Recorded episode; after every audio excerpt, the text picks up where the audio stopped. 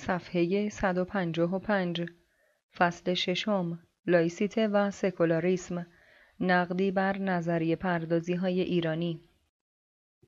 بیشتر نظریه پردازی های ایرانی درباره سکولاریسم یا لایسیته حاوی آشفتگی، اشتباه، اختلاط و التقاطند.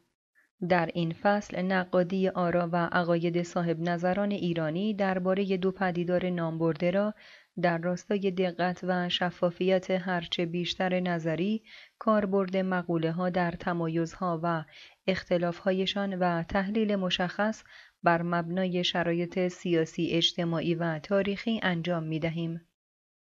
رونق دو مفهوم نیاز تاریخی جامعه ایران به تحولی آزادی بخش، دموکراتیک و ترقیخواه به ویژه پس از تجربه 25 سال اخیر امر جدایی دولت و دین را به یکی از موضوعات مطرح بدل کرده است. خروج از سلطه دین در تاریخ مغرب زمین مسیحی و تحت اقتدار کلیسا راه پرنشیب و فراز خود را در دو منطق فرایند متمایز پیدا کرد. توضیح هاشیه خروج از دین sortie de la religion مفهومی است که مارسل گاچت متفکر فرانسوی در جامعه شناسی دینی به جای لایسیزاسیون و سکولاریزاسیون به کار می‌برد. خروج از دین به معنای پایان نقش دین در جامعه نیست بلکه به مفهوم خارج شدن جامعه از زیر سلطه آن است. رجوع کنید به دو تعلیف اصلی این جامعه شناس به زبان فرانسه دین در دموکراسی مسیر لایسیته افسون زدایی از جهان یک تاریخ نگاری سیاسی دین. کلریکالیسم یا روحانیت گرایی ادامه متن. یکی در سکولاریزاسیون یا تحول تدریجی هماهنگ و دنیاگرای دین دولت و جامعه مدنی در کشورهای پروتستان و چند مذهبی و دیگری در لایسیزاسیون یا جدایی دولت و دین در پی روندی رادیکال و ستیز آمیز در آنجا که اکثریت قریب به اتفاق جمعیت را کاتولیک ها تشکیل می‌دادند و کلیسای پیرو واتیکان از قدرت بلا منازعی برخوردار بود. توضیح حاشیه به فصل پنجم رجوع کنید. ادامه متن با این حال دفتر چالش دولت، دین و جامعه مدنی در غرب در شکل سکولاریسم یا لایسیته هیچگاه بسته نشده است. آیا با انقلاب ایران و رشد بنیادگرایی از بازگشت دین سخن نمیرانند؟ آیا امروزه در مغرب زمین در حوزه های گوناگونی چون فلسفه سیاسی، جامعه شناسی دینی، تاریخ، مناسبات دولت و دین، الهیات سیاسی، حقوق، فرهنگ و هنر، بحث و جدل پیرامون معناهای مختلف سکولاریزاسیون و لایسیته و ویژگی فرایند و نتایج آنها همچنان ادامه دارد.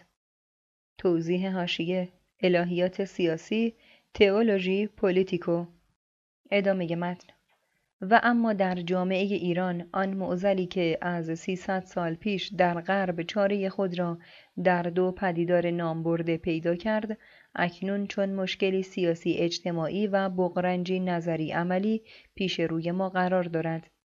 پس بیدلیل نیست که در گفتمان سیاسی جاری در کشور ما به ویژه نزد فعالان سیاسی و روشنفکران این سرزمین واژه های سکولار، سکولاریسم و سکولاریزاسیون و تا حدودی اصطلاحات لائیک، لایسیته و لایسیزاسیون رونق و رواجی نسبی یافتند. به طوری که این مفاهیم جهان روای برآمده از اروپا یا دقیق تر گفته باشیم این فراورده های یونانی مسیحی لاتینی اکنون دیگر وارد زبان سیاسی ایرانیان شده اند. در تایید ادعای فوق کافی است در حوزه اندیشه و عمل سیاسی در داخل و خارج ایران به عنوانهای زیر که تحت لوای آنها فعالیت سیاسی انجام میپذیرد یا پیرامون آنها بحث نظری در می‌گیرد توجه کنیم. جمهوری لائیک، جمهوری سکولار، جمهوری خواهان لائیک، جامعه سکولار، سکولاریسم و دموکراسی، معنا و مبنای سکولاریسم، شکست لایسیته، طرح یک نظریه بومی درباره سکولاریزاسیون سکولاریسم از عمل تا نظر سنت و سکولاریسم نکاتی پیرامون سکولاریسم. آهنگ شتابان سکولاریزاسیون در ایران. گیتیگرایی سکولاریسم فلسفی و فلسفه گیتیگرایی. پشت بدین رو به سکولاریسم. سکولاریسم و حکومت دینی. سکولاریزاسیون اسلام.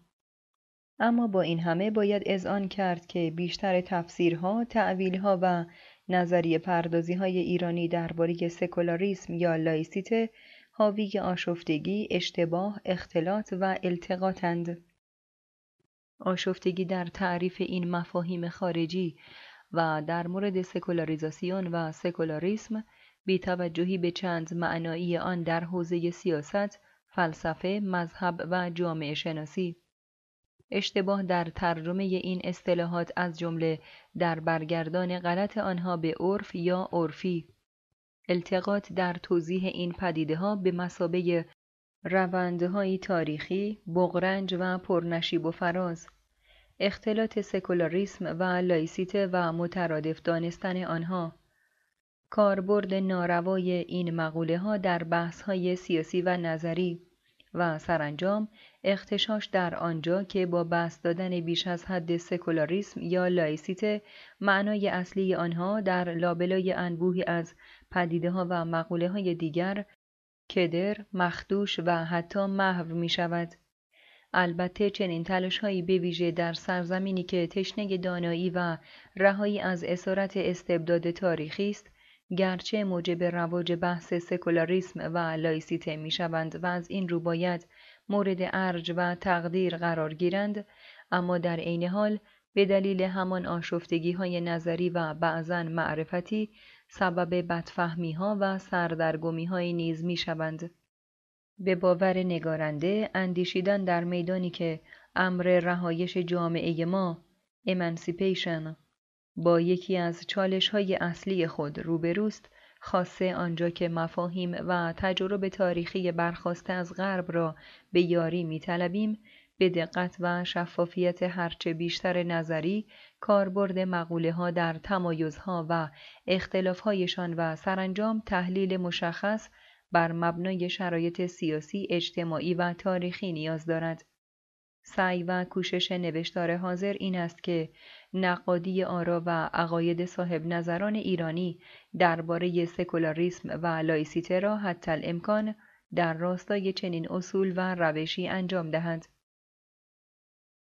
از آشفتگی نظری در ایران تا جدل سکولاریزاسیون در غرب گفتار کنونی در ادامه و تکمیل فصلهای پیشین سه مبحث را در بر می‌گیرد. مبحث اول شامل بررسی و نقد آرا و عقاید نظریه پردازان معاصر ایرانی درباره سکولاریزاسیون به طور عمده و لایسیته به طور فرعی است. می‌گوییم فرعی زیرا در این مورد کار چندانی به زبان فارسی انجام نگرفته است. دلایل آن را نیز توضیح خواهیم داد. اما قبل از هر چیز باید تصریح کنیم که در این بررسی دسترسی به همه نوشته ها و گفته های ایرانیان در زمینه سکولاریسم یا لایسیته برای ما میسر و مقدور نبوده است و در ضمن احتمال دارد صاحب نظرانی که در اینجا آرایشان را درباره موضوع مورد بحث به نقد می‌کشیم نظرات جدیدتری طرح کرده باشند که ما از آنها بی اطلاع باشیم. پس جستار حاضر خالی از کاستی و ایراد نیست و به هیچ رو نباید کامل و پایان یافته تلقیش کرد. با توجه به دو تذکر فوق از میان گفتارها، تعلیفها و رساله هایی که مطالعه کرده ایم، هفت اثر زیر را بنابر اهمیت نقادیشان برگزیده ایم. یک کتاب محمد برقعی به نام سکولاریسم از نظر تا عمل دو دو گفتار از عبدالکریم سروش دین و دنیای جدید و معنا و مبنای سکولاریسم 3. پرداختی نظری از محمد رضا نیکفر طرح یک نظریه بومی درباره سکولاریزاسیون 4. نقطه نظری از سید جواد تبا در دیباچه‌ای بر نظریه انحطاط ایران 5.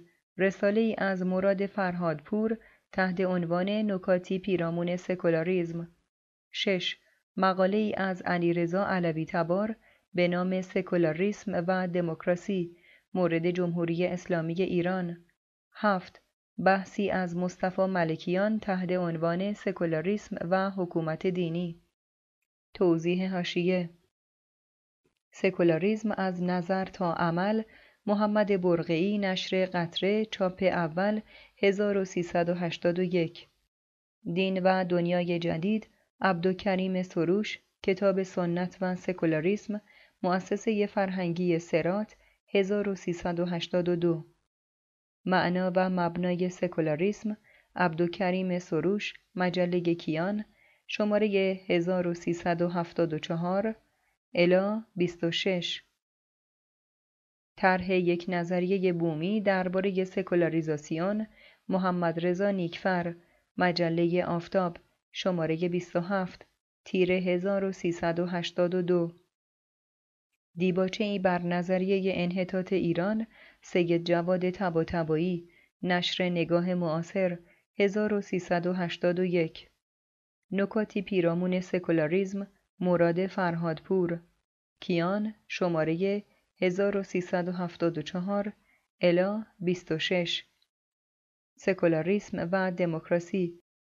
مورد جمهوری اسلامی ایران علیرضا علوی تبار مجله آفتاب شماره 33 اسفند 1382 سکولاریسم و حکومت دینی مصطفی ملکیان کتاب سنت و سکولاریسم مؤسسه فرهنگی سرات 1382 ادامه متن. در این گفتار بررسی و نقد تعلیفات نامبرده را حول شش محور اصلی و موضوعی که خواهد آمد انجام می دهیم. البته مطالعه مشخص و موردی هر یک از این نوشته ها ضروری است و فرصت دیگری می طلبد. مبحث دوم که در گفتار دیگری ارائه خواهد شد به طور مشخص پرسمان سکولاریسم و سکولاریزاسیون را در بر می‌گیرد می‌دانیم که در غرب این پدیدار جزو بحثانگیزترین قضایای عصر جدید به ویژه در حوزه فلسفه، جامعه شناسی، الهیات سیاسی و تاریخ مدرنیته بوده و همچنان نیز هست. در این مورد توضیحات مختصری در نوشتارهای پیشین داده ایم. توضیح هاشیه رجوع کنید به فصل دوم و پنجم. ادامه متن در تکمیل و تدقیق آنها و تحت عنوان جدل سکولاریزاسیون در غرب تئوری های غربی به ویژه در اندیشه و فلسفه آلمانی را مورد تأمل قرار خواهیم داد. در حقیقت در پرتو آنهاست که بررسی و نقد نظری های ایرانی را انجام می دهیم. و سرانجام مبحث سوم باید تصریح کنیم که هدف اصلی ما از طرح چنین بحثهایی در اینجا و در آینده دفاع از منطق و روند لایسیته یا گونه ای از آن در جنبش اجتماعی و سیاسی ایران است. به باور نگارنده در زمینه معین مناسبات دولت و دین و مسئله انگیز جدایی آن دو منطق مفهومی لایسیته نسبت به منطق مفهومی سکولاریسم که چند معنایی و پر ابهام است دقیقتر، شفافتر و قاطعتر به نظر می رسد. و این در حالی است که دفاع از لایسیته و مبارزه برای تحقق آن در شرایط کنونی کشور ما چه بسا دشوارتر، ناهموارتر و معماییتر باشد. اثبات چنین ادعایی، چنین گزینشی و چنین بدیلی برای جامعه ایران البته نیاز به بازبینی مناسبات دولت و دین و نقد اندیشه های ناظر بر آن در طول تاریخ کشور ما حداقل از دوران تدارک انقلاب مشروطه تا کنون دارد. مباحثی که در ادامه راهی که در پیش گرفته ایم موضوع کارهای آتی ما قرار خواهند گرفت. شش محور اصلی نقد با اینکه در گفتمان سیاسی امروزی سکولار سکولاریسم و سکولاریزاسیون اصطلاحات مرسومی شدهاند. اما در مجموع این مفاهیم تا این اواخر در اندیشه سیاسی ایران ناشناخته مانده بودند. تنها در سالهای اخیر و در راستای نقد دین سالاری و کوشش برای ارائه بدیلی سیاسی لایک است که پاره از روشنفکران و فعالان سیاسی، دینی و غیردینی ایران مسئله سکولاریسم و سکولاریزاسیون و فرایندهای سیاسی اجتماعی فرهنگی و تاریخی ناظر بر آن را موضوع تأمل و کاوش جدی خود قرار داده اند. اما غریبتر از سکولار و سکولاریسم در کشور ما واژه های باز هم کمتر شناخته شده ای چون لائیک و لایسیته است. در این مورد به جرأت می توان گفت که تا کنون چه در زمینه پرداخت مستقل نظری و چه در حوزه ترجمه آثار تاریخی کار ضروری پاسخگوی نیازهای عاجل جنبش انجام نگرفته است. دلایل آن نیز تا اندازه ای روشن است.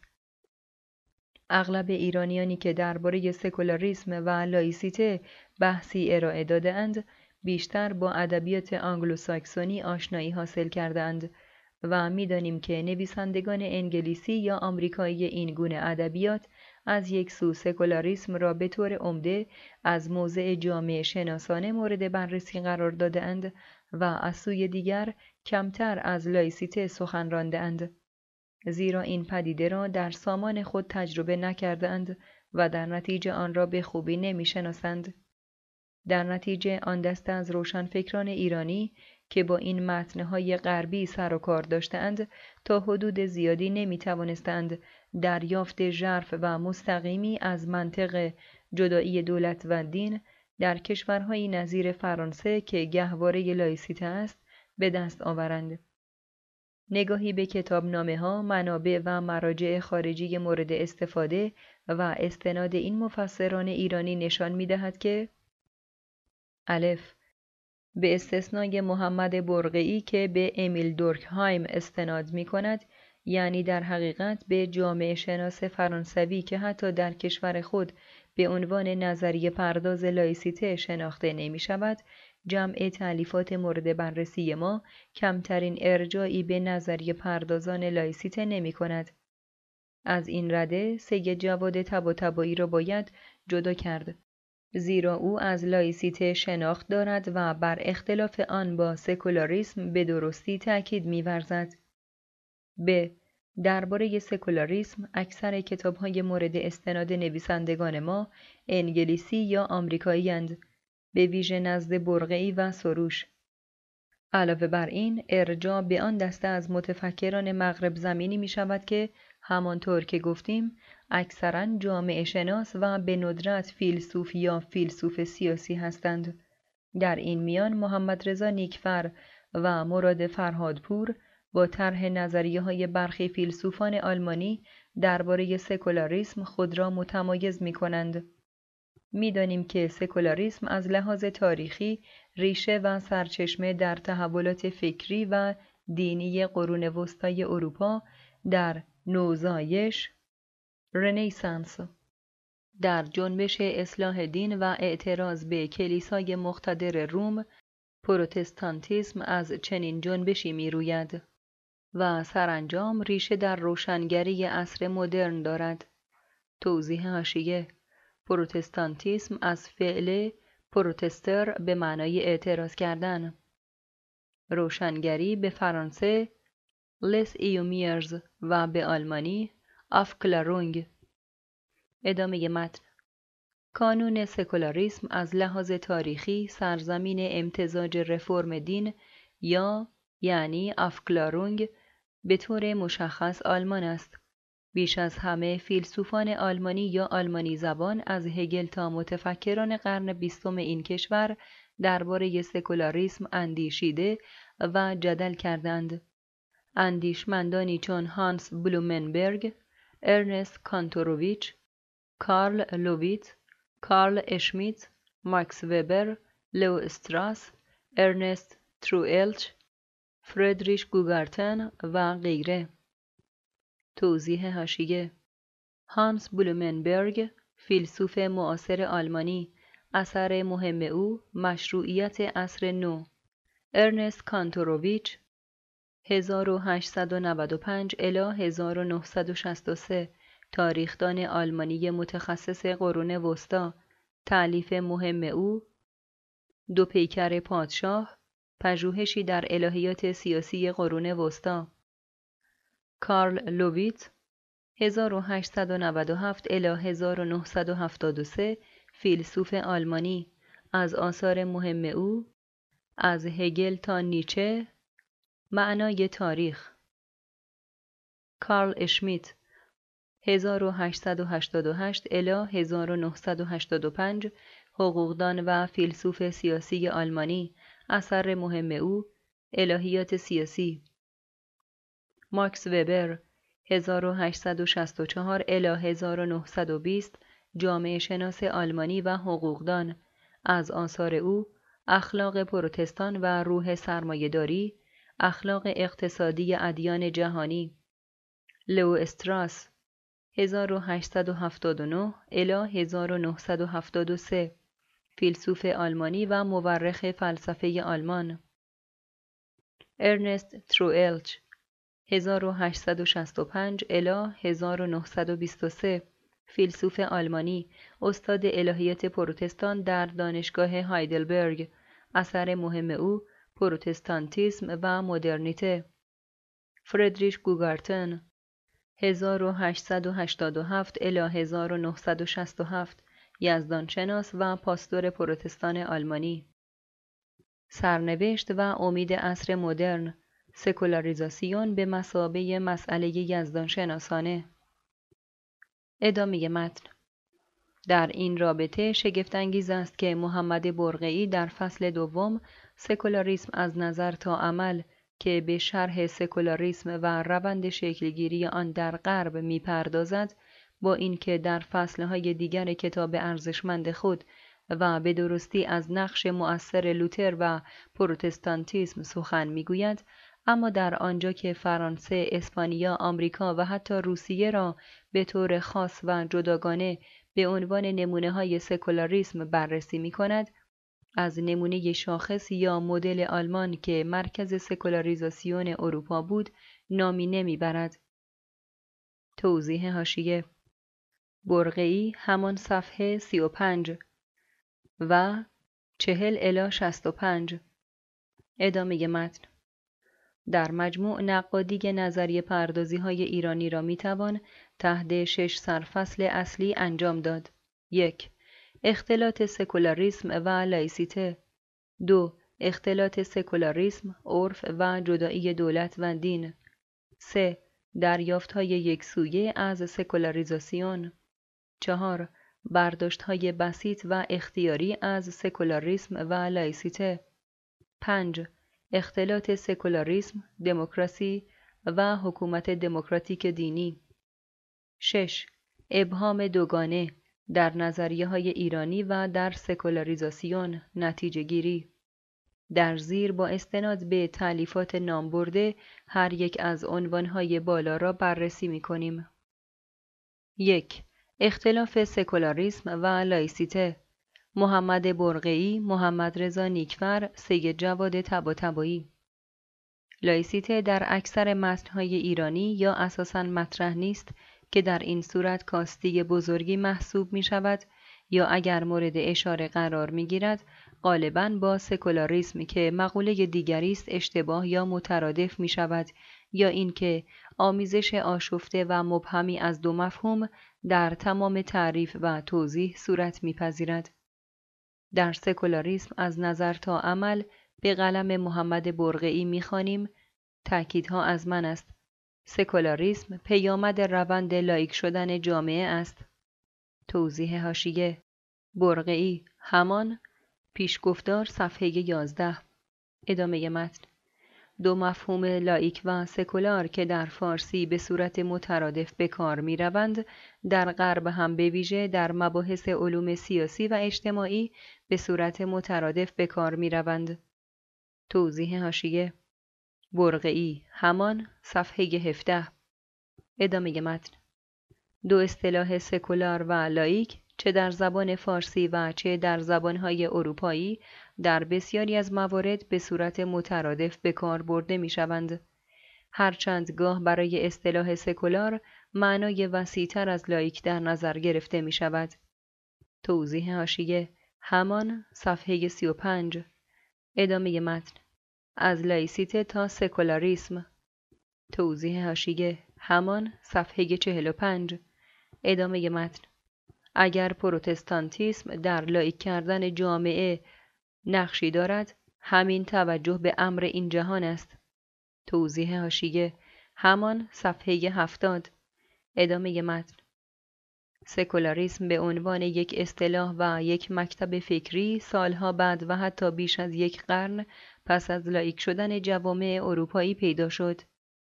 توضیح هاشیه همان صفحه 78 ادامه متن.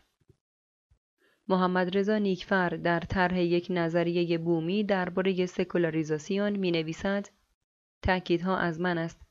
در پیوند تنگاتنگ معنایی با آن اشاره به سکولاریسم است. لایسیسم است. لایسیزاسیون زیر چتر مفهومی سکولاریزاسیون می گنجد. مراد از آن عمدتا تصریح جدایی دین و دولت و تأکید ویژه بر این جدایی است. در فارسی امروزین سکولار و لایک مترادف هم دانسته می شوند چنانکه در معنایی برابر گاه می‌گویند روشنفکر سکولار گاه روشنفکر لایک در ایران می‌توان متاسف بود که چرا ما در مفهوم پردازی ضعیف بوده ایم و نمی‌توانیم نامی با مسما داشته باشیم که بتوان آن را هم دوش معنایی سکولاریزاسیون و به اعتباری لایسیزاسیون دانست. توضیح حاشیه نیکفر همان در متن مندرج در سایت نیلگون صفحه یک و دو. ادامه متن. اما سکولاریسم به هیچ رو پیامد لایسیته نیست. آن هم پیامد چیزی که به گمان محمد برقعی مترادف سکولاریسم دانسته می شود به همین سان لایسیزاسیون نیز به خلاف نظر محمد رضا نیکفر زیر چتر سکولاریزاسیون نمی رود. در واقع نه از لایسیته به سکولاریسم راه می‌بریم و نه به عکس. از دومی به اولی می رسیم.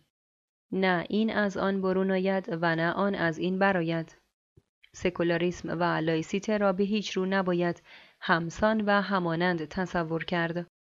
در زبانهای خارجی نیز مترادف هم نیستند. و اگر در زبانی مانند فارسی برابر هم نهاده می شوند از روی ناآگاهی نسبت به اختلاف و افتراقشان یا به علت ناتوانی این زبان و فرهنگ در برگردان این مقوله هاست مقوله هایی که ریشه در یونان، روم، مسیحیت و تاریخ تمدن، فرهنگ، حقوق و سیاست مغرب زمین دارند. سرنوشت غریب و شگفت انگیزی پیدا کرده است. سه مفهوم یونانی لاتینی لاوس، دموس و سکولار. از لاوس لایسیته و لایک از دموس دموکراسی و دموکرات. و از آیون یونانی با املای A I O N و saeculum لاتین با املای S A E C U L U M. سکولاریسم و سکولار برآمده اند. سه مفهومی که تاریخ مغرب زمین را رقم زده اند. سه مفهومی که پس از دو تا سه هزار سال که از کاربردشان توسط هومر و آتنی ها می گذرد، همواره در کانون پرسمان اجتماعی، سیاسی و فرهنگی ایرانی قرار دارند. سه اصطلاح سکولار، سکولاریسم و سکولاریزاسیون بر اساس ریشه مشترک لاتینی saeculum یا siècle در زبان فرانسه که معنای صده یا دوران صد ساله را می‌دهد ساخته شده اند. واژه saeculum در کتاب مقدس ترجمه آیون یونانی است که نزد هومر نیروی حیات، زندگی، طول زمان را بیان می کند. معنای اولیه این اصطلاح طول عمر انسان یا یک نسل است و سپس نزد فلاسفه چون افلاطون معنای عمر جاویدان، جاودانگی یا ازلیت را کسب می کند. اما این واژه خود منشأ هندو اروپایی دارد و اشتقاقی است از AIO به همان معنای مدت عمر یا قوه حیات در سانسکریت نیز آیو، آیونی، آیوس و آیوه را با همین مفهوم پیدا می کنیم. سپس در لاتین واژه آ ای یو یو ام را داریم که به معنای زمان، مدت، عمر، نسل، صده یا دوره صد ساله و همچنین سلامتی و قوه حیات است و معادله آیون یونانیست و همونطور که گفتیم از یک ریشه مشترک هندو اروپایی نشأت می‌گیرد. سرانجام در زبان عربی یوم یا اسم جمع ایام را داریم که تشابه آن با آیون یونانی و آیوم لاتین نمایان است. یوم عربی که به معنای روز، روزها، روزگار، ادوار، عصر، عهد، طول زندگی، دهر و جهان است باید از همان ریشه مشترک هندو اروپایی برآمده باشد. توضیح هاشیه فرهنگ های مورد استفاده آکسفورد لاتین دیکشنری دیکشنر اتیمولوژیکو د ارمکات اد میلت و فرهنگ معاصر عربی فارسی. آزرتاش آزرنوش انتشارات فرهنگ معاصر 1380 ادامه متن. بدینسان سکولاریزاسیون را می‌توان انطباق با صده، زمانه، ایام ما و این دنیا تبیین کرد یا به معنای سازگاری با روزگار، این جهانی، ایامی و دنیوی تعبیر کرد. و یا سرانجام به مفهوم گیتیانه و گیتیگرایی تفسیر کرد. اصطلاح نامبرده به مثابه مفهوم concept در حوزه های مختلفی به کار رفته و می رود. در الهیات مسیحی و حقوق در فلسفه به ویژه فلسفه سیاسی در جامعه شناسی در سیاست فرهنگ و هنر از جمله در نقاشی سکولاریسم در وجه سیاسی اجتماعی که یکی از عرصه های آن به شمار می آید فرایند تحول تدریجی و هماهنگ دین و نهاد کلیسا و دولت و جامعه مدنی در جهت الزامات ایام ماست که در نهایت به سلطه دین و کلیسا بر امور سیاسی و اجتماعی پایان می بخشد. اما لایک، لایسیته و لایسیزاسیون از خاستگاه دیگری از مبدئی یونانی برآمده اند. هر سه از واژه لایکوس که خود نیز اشتقاقی از لاوس یونانی است سرچشمه می‌گیرند. واژه لاوس نزد هومر و باز نزد او عنوانی است که به سربازان عادی در برابر سران و فرماندهان ارتش اطلاق می شود. با تأسیس و تشکیل شهر واجه های لاوس و دموس برای نامیدن یک چیز یعنی مردم به کار می روند. با این تفاوت که لاوس به انسانهای منفرد یا افراد جدا از هم گفته می شود در حالی که دموس به اعضای شهر، شهروندان یا مردمان مجتمع در مجلس شهر یا اکلسیا اطلاق می شود. آن مردمی که در یونان قرن پنجم پیش از میلاد در پلیس مجتمع هستند و در پلیس تعریف، تبیین و هویت دار می شوند.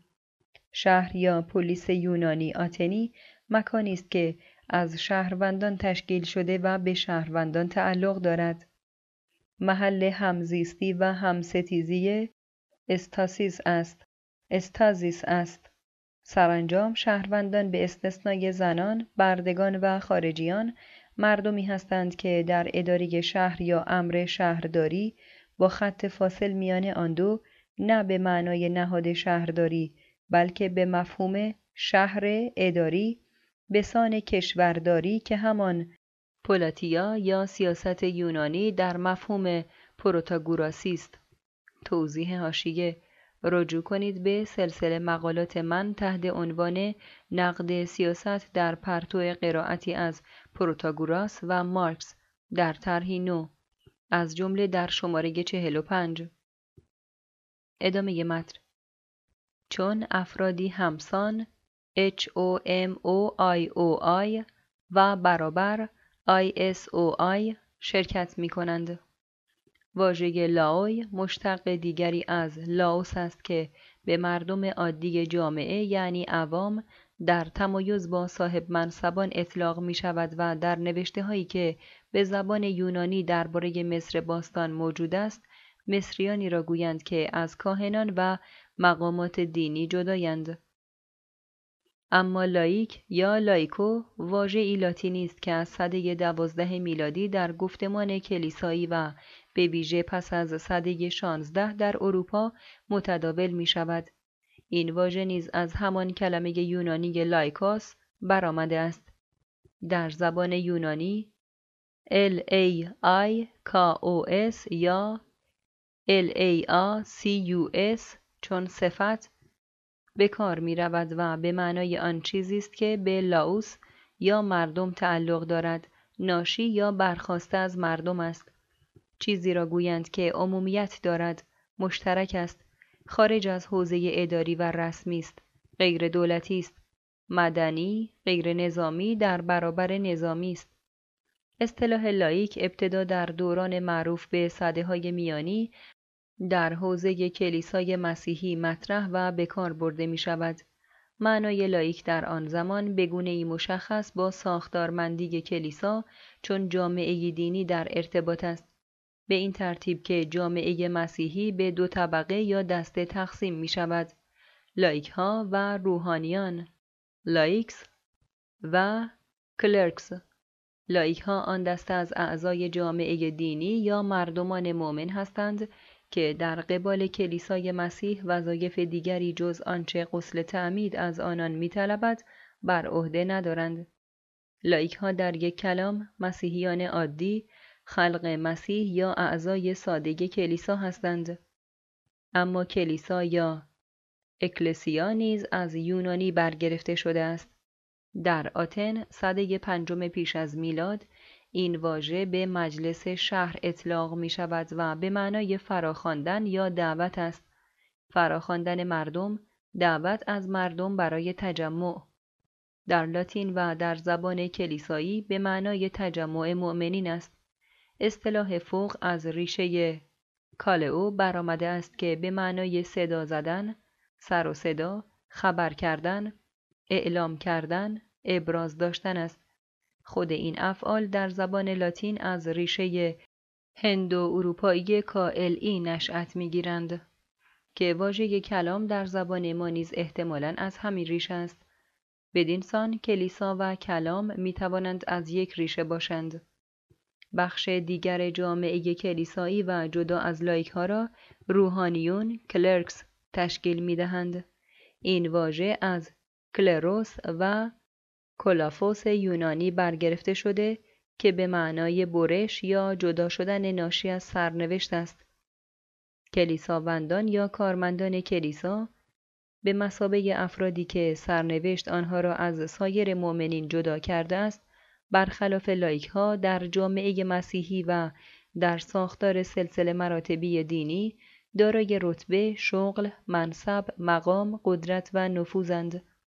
آنها به نمایندگی از کلیسا در حکومت و نهادهای دولتی در انجمنها و مؤسسات فرهنگی و در نظام تعلیم و تربیت وظایف اداری، فرهنگی و آموزشی بر عهده دارند.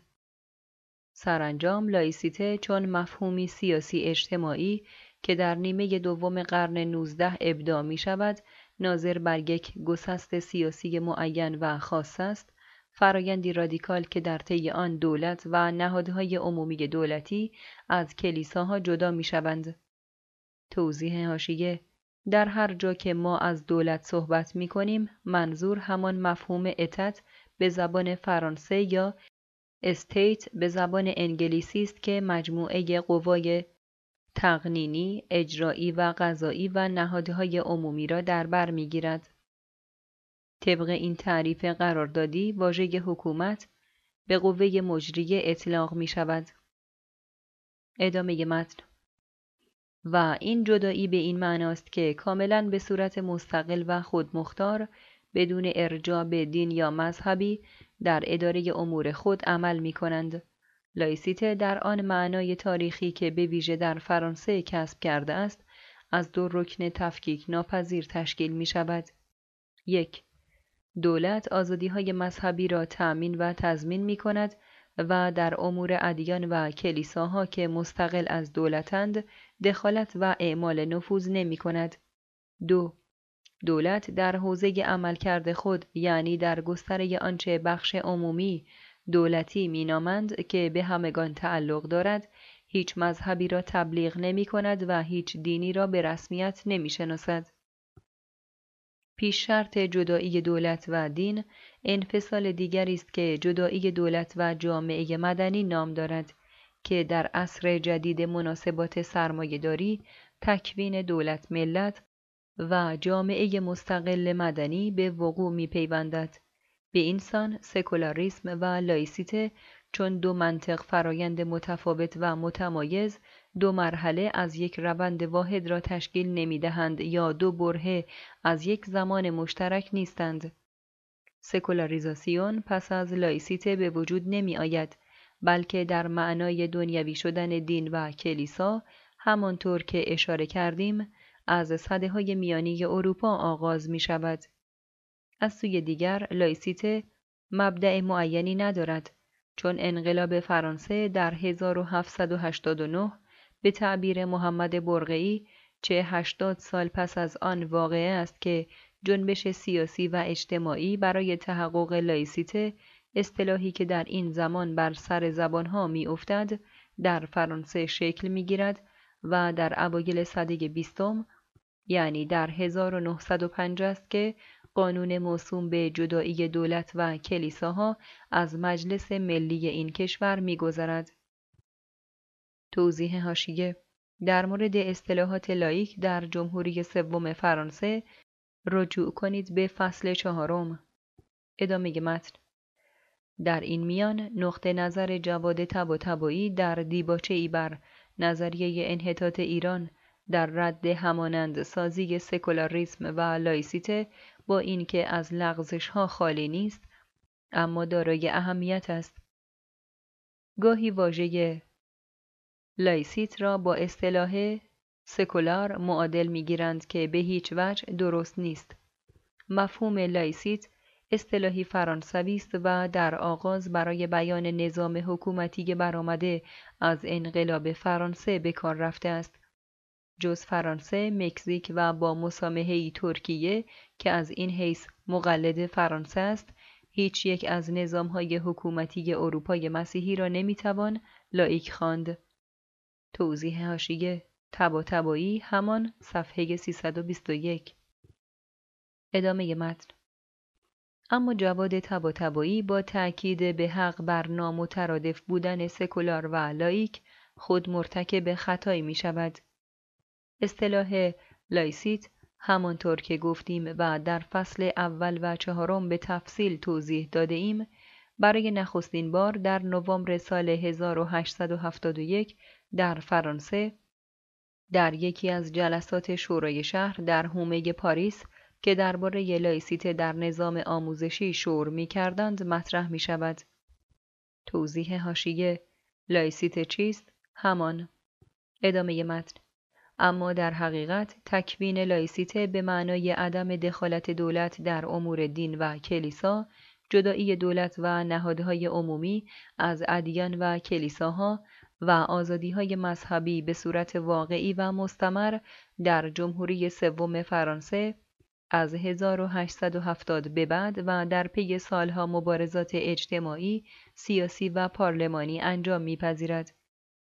البته در انقلاب فرانسه و در دوره ترور ژاکوبنها علیه کلیسا دست به اقداماتی رادیکال و لایک می‌زنند. اما از یک سو عمر این دوره بسیار کوتاه بود و از سوی دیگر با دخالت مستقیم و آشکار در امور دینی سرکوب و منع آزادی های مذهبی تخریب اماکن دینی و کلیساها دولت انقلابی یکی از دو اصل بنیادین لایسیته یعنی تأمین آزادی های دینی و عدم دخالت در امر ایمان را زیر پا می‌گذارد. پس از دوران انقلاب مناسبات دولت و دین در فرانسه مراحل پرنشیب و فرازی را سیر می کند. از آن جمله است توافقنامه ناپلئونی لکنکوردات یا انعقاد قراردادی میان دولت امپراتوری با کلیسای کاتولیک وابسته به واتیکان و سپس در اثر بازگشت سلطنت متحد کلیسا برقراری مجدد امتیازات کلیسا و تصریح دین اکثریت در قوانین پایه‌ای کشور.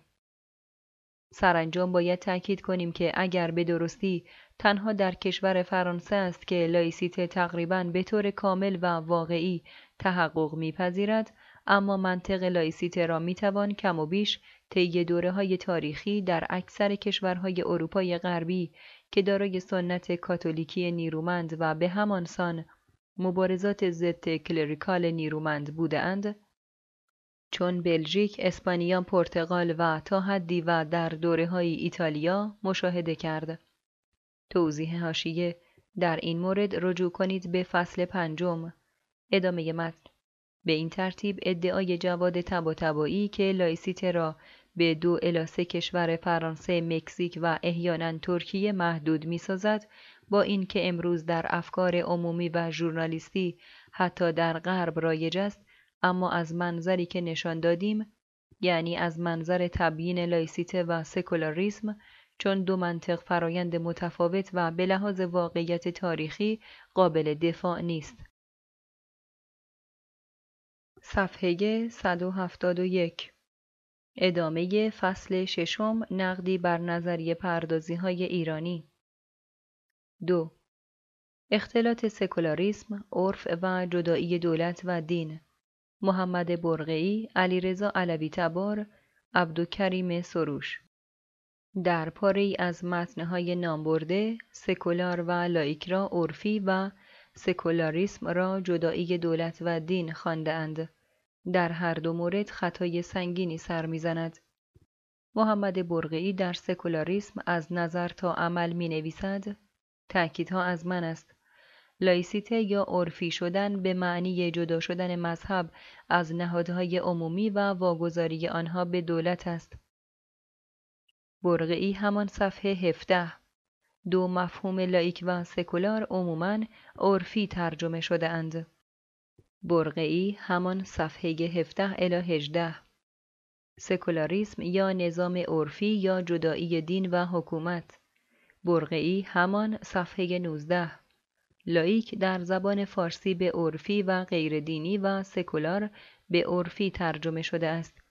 برقعی همان صفحه 35 به جای هر دو اصطلاح لایک و سکولار کلمه عرفی را برای آنها به کار می‌بریم و از آن روی که در این نوشته کاربرد سیاسی این مفاهیم مورد نظر است لذا همه جا مقصودمان از این اصطلاحات جدایی نهاد دین از حکومت می باشد همان که در غرب تحت عنوان جدایی کلیسا از حکومت از آن یاد می شود.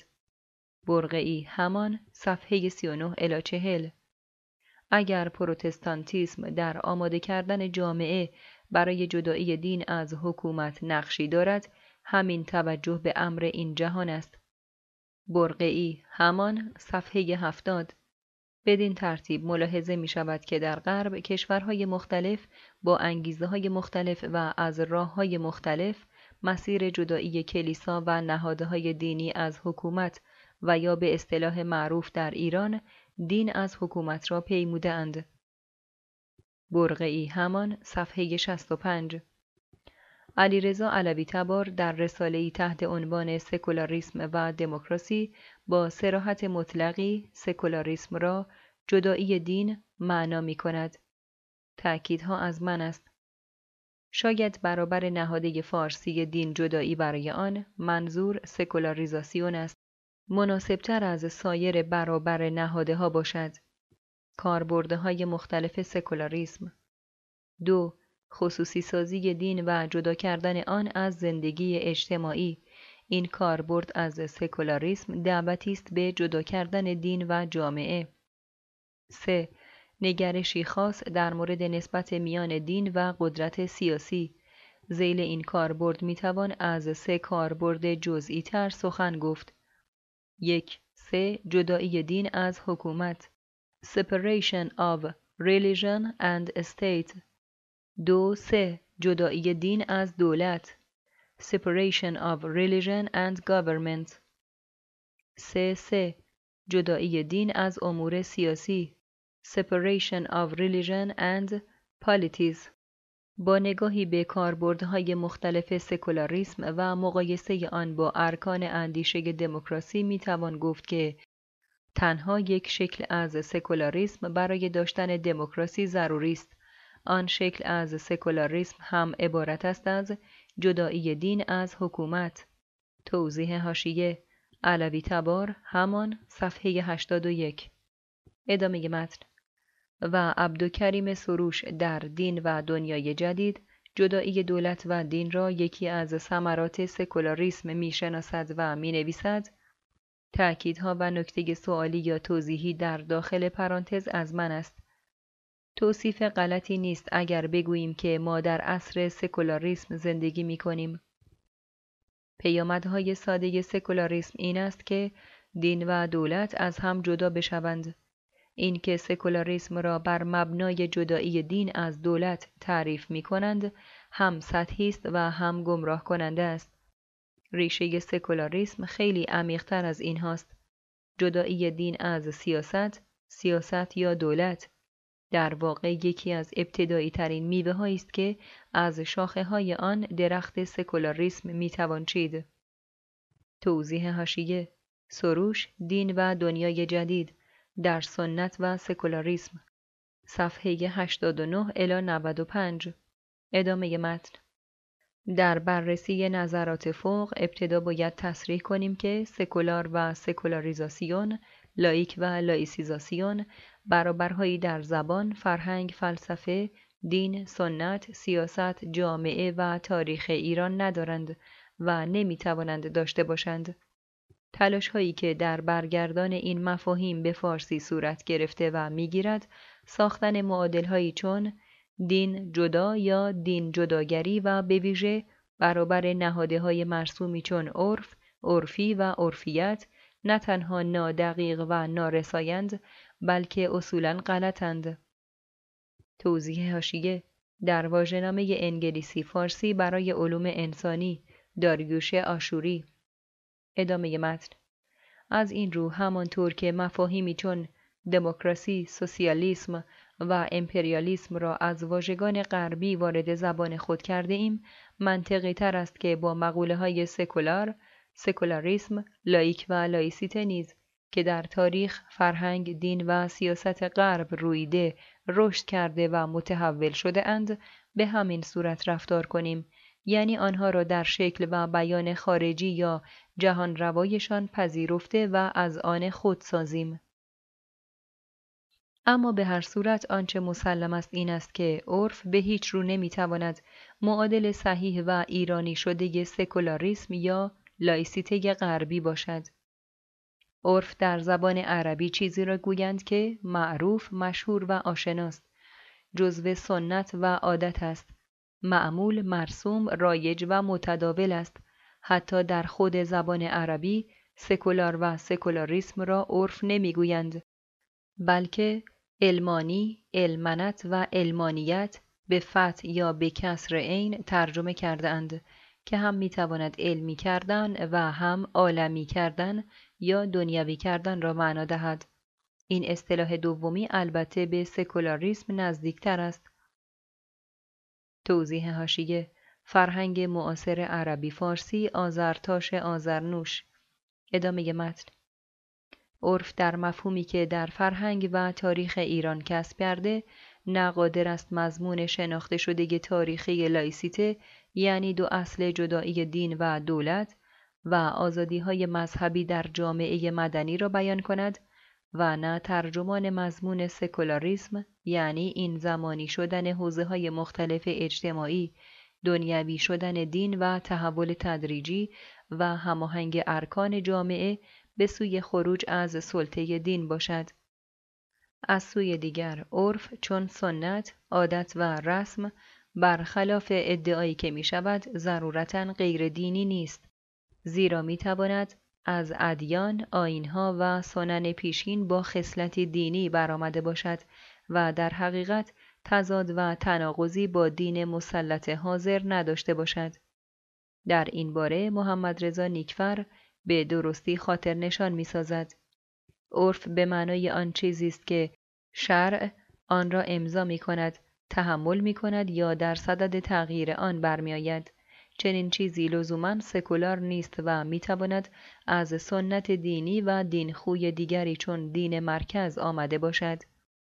توضیح هاشیه نیکفر همان صفحه دو ادامه متن اما خطای بزرگ دیگر اختلاط سکولاریسم و مقوله جدایی دولت و دین است.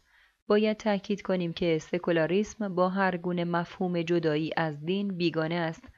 در سکولاریسم دولت و نهادهای عمومی از دین و کلیسا هرگز جدا نمی شوند. مفهوم جدایی دولت از دین و کلیسا separation در منظومه نظری و عملی سکولاریسم و سکولاریزاسیون محلی از اعراب ندارد. مقوله جدایی، گسست یا انفکاک دین و کلیسا تنها در منطق فرایند لایسیته یافت می شود. در منطق فرایند سکولاریسم پیوند دولت و نهادهای عمومی با دین و کلیسا هرگز قطع نمی شود. لیکن در اینجا ما با دولت نهادهای جامعه مدنی و کلیسایی سر و کار داریم که در همکاری، همیاری و همبستگی با هم خود نیز متحول، متجدد و امروزی می شوند و در این سیر تحول و تقابل مسالمت آمیز و غیر آنتاگونیستی دین موضع مسلط خود را در جامعه به تدریج از دست می دهد. در مناطقی که روند سکولاریزاسیون را طی کرده اند یعنی در کشورهای پروتستان یا چند مذهبی چون دانمارک، آلمان، هلند، انگلستان و سه نقطه مناسبات دولت و کلیسا یا کلیساها هیچگاه مبتنی بر جدایی و استقلال کامل آنها نبوده و نیست. توضیح هاشیه در این مورد رجوع کنید به فصل پنجم. ادامه متن. در انگلستان چون یکی از نمونه های منطق سکولاریسم پادشاه در رأس کلیسای انگلیکن پاسدار دیانت است کلیسای مستقر حقوق به رسمیت شناخته شده ای دارد تحت کنترل پارلمان است دارای نمایندگانی در مجلس اعیان است و از یارانه دولتی برای تأمین حیاتش بهرهمند است. در آلمان نیز چون نمونه دیگری از فرایند سکولاریزاسیون در اروپا با اینکه طبق قانون پایه‌ای 1949 کلیسای دولتی وجود ندارد و دولت از لحاظ مذهبی بیطرف است اما همین دولت طبق روابط و قوانینی پیوندهای خود را با کلیساهای مختلف حفظ کرده است و از جمله سهمی از مالیات شهروندان را به امور کلیساها اختصاص می دهد. تصریح کنیم که اگر امروز در مغرب زمین دو نهاد دولت و دین کاملا مستقل از یکدیگر هستند و سه قوای اجرایی، قانونگذاری و قضایی در اداره امور خود و جامعه از هیچ دین و کلیسایی پیروی نمی کنند، این همه حاصل تحولاتی است که کشورهای غربی طی بیش از سه صده پیمودند. اما در همین جا باید تأکید کنیم که این فرجام مشترک و واحد از مسیرهای مختلف و با پیش گرفتن منطقهای متمایز و گاه متضاد که به طور عمده در دو منطق فرایند سکولاریزاسیون و لایسیزاسیون مشخص کردیم حاصل شده است. در آخر باید اضافه کنیم که سکولاریسم یا لایسیته به هیچ رو نمی‌خواهند دین را از سیاست جدا کنند بنا به گفته عبدالکریم سروش و یا دین را خصوصی سازند و از زندگی اجتماعی جدا کنند بنا به گفته علیرضا علوی تبار. جدایی دولت از دین نه به معنای ممانعت از فعالیت سیاسی آزاد دین باوران است و نه به مفهوم دعوت به جدا کردن دین از جامعه. پیش از این توضیح دادیم که درست برخلاف چنین تعاریف و تفاسیر ناروایی سکولاریسم و لایسیته با نفی و لغو دین سالاری دین دولتی یا دولت دینی در حقیقت امکان و شرایط مساعدی برای بست و گسترش مذهب در جامعه مدنی فراهم می آورند. 3. دریافت های یک سویه از سکولاریزاسیون عبدالکریم سروش سید جواد تبا مراد فرهادپور ایراد اساسی مهمی که به بیشتر مطالعات ایرانی درباره سکولاریزاسیون وارد می‌دانیم این است که از این مفهوم فرایند تاریخی تعریف و تفسیر واحد و یک جانبه ای ارائه می دهند و طبعا در پرتو چنین برداشت یک سویه و ناکاملی است که استنتاجهای غلطی هم به عمل می آورند. مقوله سکولاریزاسیون به سختی تعریف بردار است. بدین سان که در چارچوب معنایی بسته و ثابتی تن به تعریف نمی دهد. در حالی که بسیاری می‌خواهند تمامی مختصات عصر جدید را در این فرمول معجزه آفرین بگنجانند. فردریش نیچه دشواری تعریف برخی مفاهیم را چنین توضیح می دهد. هر مفهومی که در آن نشانه های معنایی فرایندی کامل خلاصه شده باشد تن به تعریف نمی دهد. تنها آن چیزی تعریف بردار است که فاقد تاریخ باشد. توضیح هاشیه نیچه تبارشناسی اخلاق ترجمه داریوش آشوری مؤسسه انتشارات آگاه صفحه 100 با اصلاحاتی از من در مقایسه با متن فرانسوی جنئالوژی دلا مورال این اوسیتی ادامه متن البته اگر نخواهیم همچون نیچه مبالغه کنیم هر آنچه که تاریخی دارد می‌تواند تعریف پذیر باشد اما نه تعریفی یگانه معلوم و مسلم و بی ابهام از لحاظ نشان شناسی بلکه بگونه ای که امکان برآمدن طیفی از معناها و نامعلومی های تا کنون نهان را همواره بازگذارد. توضیح هاشیه نشان شناسی سموشیکو ادامه متن از آن جمله است سکولاریزاسیون که به سان مقوله و پدیده چند دامنه و چند جانبه در چارچوب تعریف و تفسیر معین و یگانه‌ای قرار نمی‌گیرند. در این مورد نزد صاحب نظران ایرانی ما سگونه تعریف ناقص و یک جانبه از سکولاریسم می‌توان تمیز داد. یکی برداشت عبدوکریم سروش است که سکولاریسم را در دین زدایی و عقل باوری عصر جدید خلاصه و محدود می کند. دیگری نقطه نظر سید جواد تب و است که در سکولاریسم تنها جنبه دنیوی شدن مسیحیت را مورد توجه قرار می دهد و سپس دریافت تقلیل گرایانه مراد فرهادپور است که جوهر تاریخی سکولاریسم را در فرایند سلب مالکیت از کلیسا برجسته می کند. هر سه با اینکه از آن به وجود برداشت های مختلف از سکولاریسم دارند لیکن خود در دام یک جانب نگری می افتند و تعریف یگانه و یکسویه و در نتیجه ناقص و در نهایت نادرستی از این پدیده ارائه می دهند. عبدالکریم سروش عبدالکریم سروش در دو متنی که از او نام بردیم دین و دنیای جدید و معنا و مبنای سکولاریسم تفسیر یکسویه از سکولاریسم خود را چنین توضیح می دهد. تأکیدها همه جا از من است. در عصر جدید سکولاریسم به معنای کنار گذاشتن آگاهانه دین از صحنه معیشت و سیاست معرفی شده است. حکومت سکولار حکومتی است که با دین ضدیت ندارد. اما دین را نه مبنای مشروعیت خود قرار می دهد و نه مبنای عمل. توضیح هاشیه سروش معنا و مبنای سکولاریسم کیان شماره 26 ادامه متن.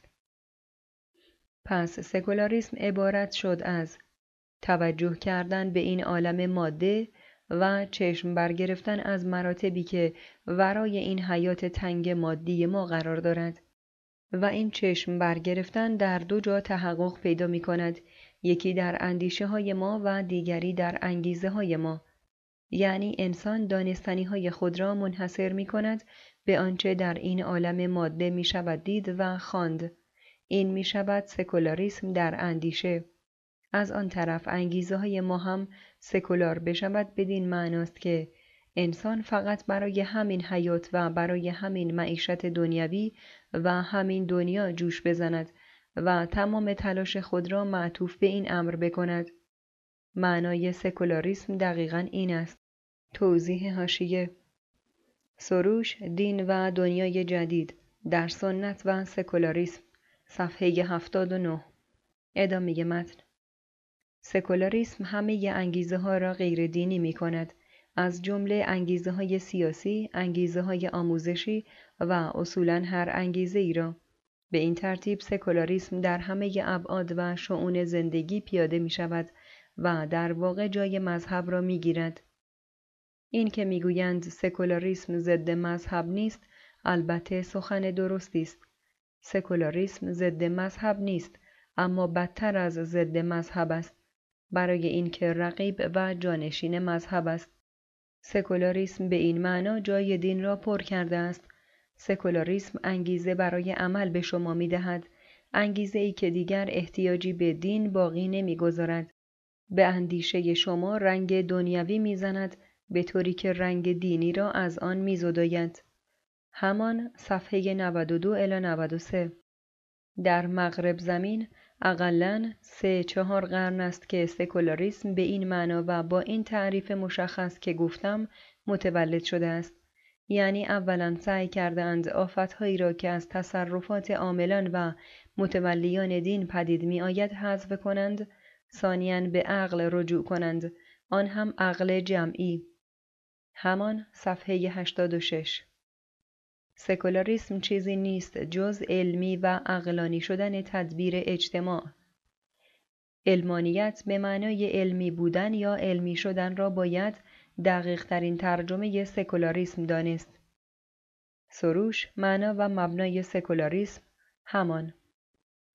به اینسان عبدالکریم سروش معنا و مبنای سکولاریسم را به یکی از دامنه های آن فرو میکاهد. غیر دینی، علمی و اقلانی شدن همه چیز در عصر جدید از اندیشه ها و انگیزه ها تا معیشت و حکومت. آن هم در یک تعبیر رایج و مطلق گرایانه از اقلانیت و علمانیت غربی. بر پایه چنین تعریف یک سویه ای از سکولاریسم است که او می‌تواند به نتیجه گیری دلخواه خود برسد. یعنی با مطلق کردن سکولاریسم چون عقلگرایی محض نف طلبی و با فروکاستن این پدیده به دنیای کوچک انسان جدید متصرف در برابر عالم انسان دیندار متوسل به حضور خداوند سخن از راه خروج از سکولاریسم راند اگر آدمی مسخر این اندیشه سکولاریسم شود عالم آدمی خیلی کوچکتر خواهد شد از اقلانیت محض یک نوع خودخواهی بیرون می آید. سروش معنا و مبنای سکولاریسم همان. آیا این همان راهی نیست که اخلاق سکولاریسم جدید در پیش گرفته است و با طرح کردن فواید و لذات افعال یوتیلیتاریسم و کشف رابطه آنها به نحو عقلی و تجربی اخلاق را آری و فارغ از اندیشه خدا کرده است و فقط از سود و زیان افعال سخن می‌گوید؟ قصه سکولاریسم قصه عقل غیردینی است اگر دریدنی باشد منظور دریدن حجاب میان دین و عقل غیردینی است که همان عقل فلسفی است. راه خروج از سکولاریسم است. سروش معنا و مبنای سکولاریسم همان. سکولاریزاسیون در یکی از مبانی آن فرایند خودمختار شدن انسان غربی در این جهان اتونومی و از جمله رهایش او از قیمومیت و سلطه دین و کلیساست در این جنبه سکولاریسم ریشه در اندیشه روشنگری در نقد دین و در اعتراضات و مبارزات ضد روحانیتگرایی دارد. اما حتی در این دامنه غیر دینی و ضد دین سالاریش سکولاریزاسیون به هیچ رو به معنای راسیونالیسم مطلق علمانیت محض و دین زدایی از جامعه آنطور که عبدالکریم سروش تعبیر می کند نیست بلکه به طور عمده به مفهوم نسخ امتیازات و اقتدارات کلیسا و صاحب منصبان دینی در زمینه های مختلف اجتماعی، سیاسی و فرهنگی است. اما سکولاریزاسیون دارای جنبه های مهم دیگری نیز هست که به کلی از دیده عبدالکریم سروش آگاهانه پنهان مانده است که همانا این جهانی شدن دین و در اینجا مسیحیت و یهودیت است. ادیانی که امکان خروج از قیمومیت و سلطه دین را خود فراهم می کنند.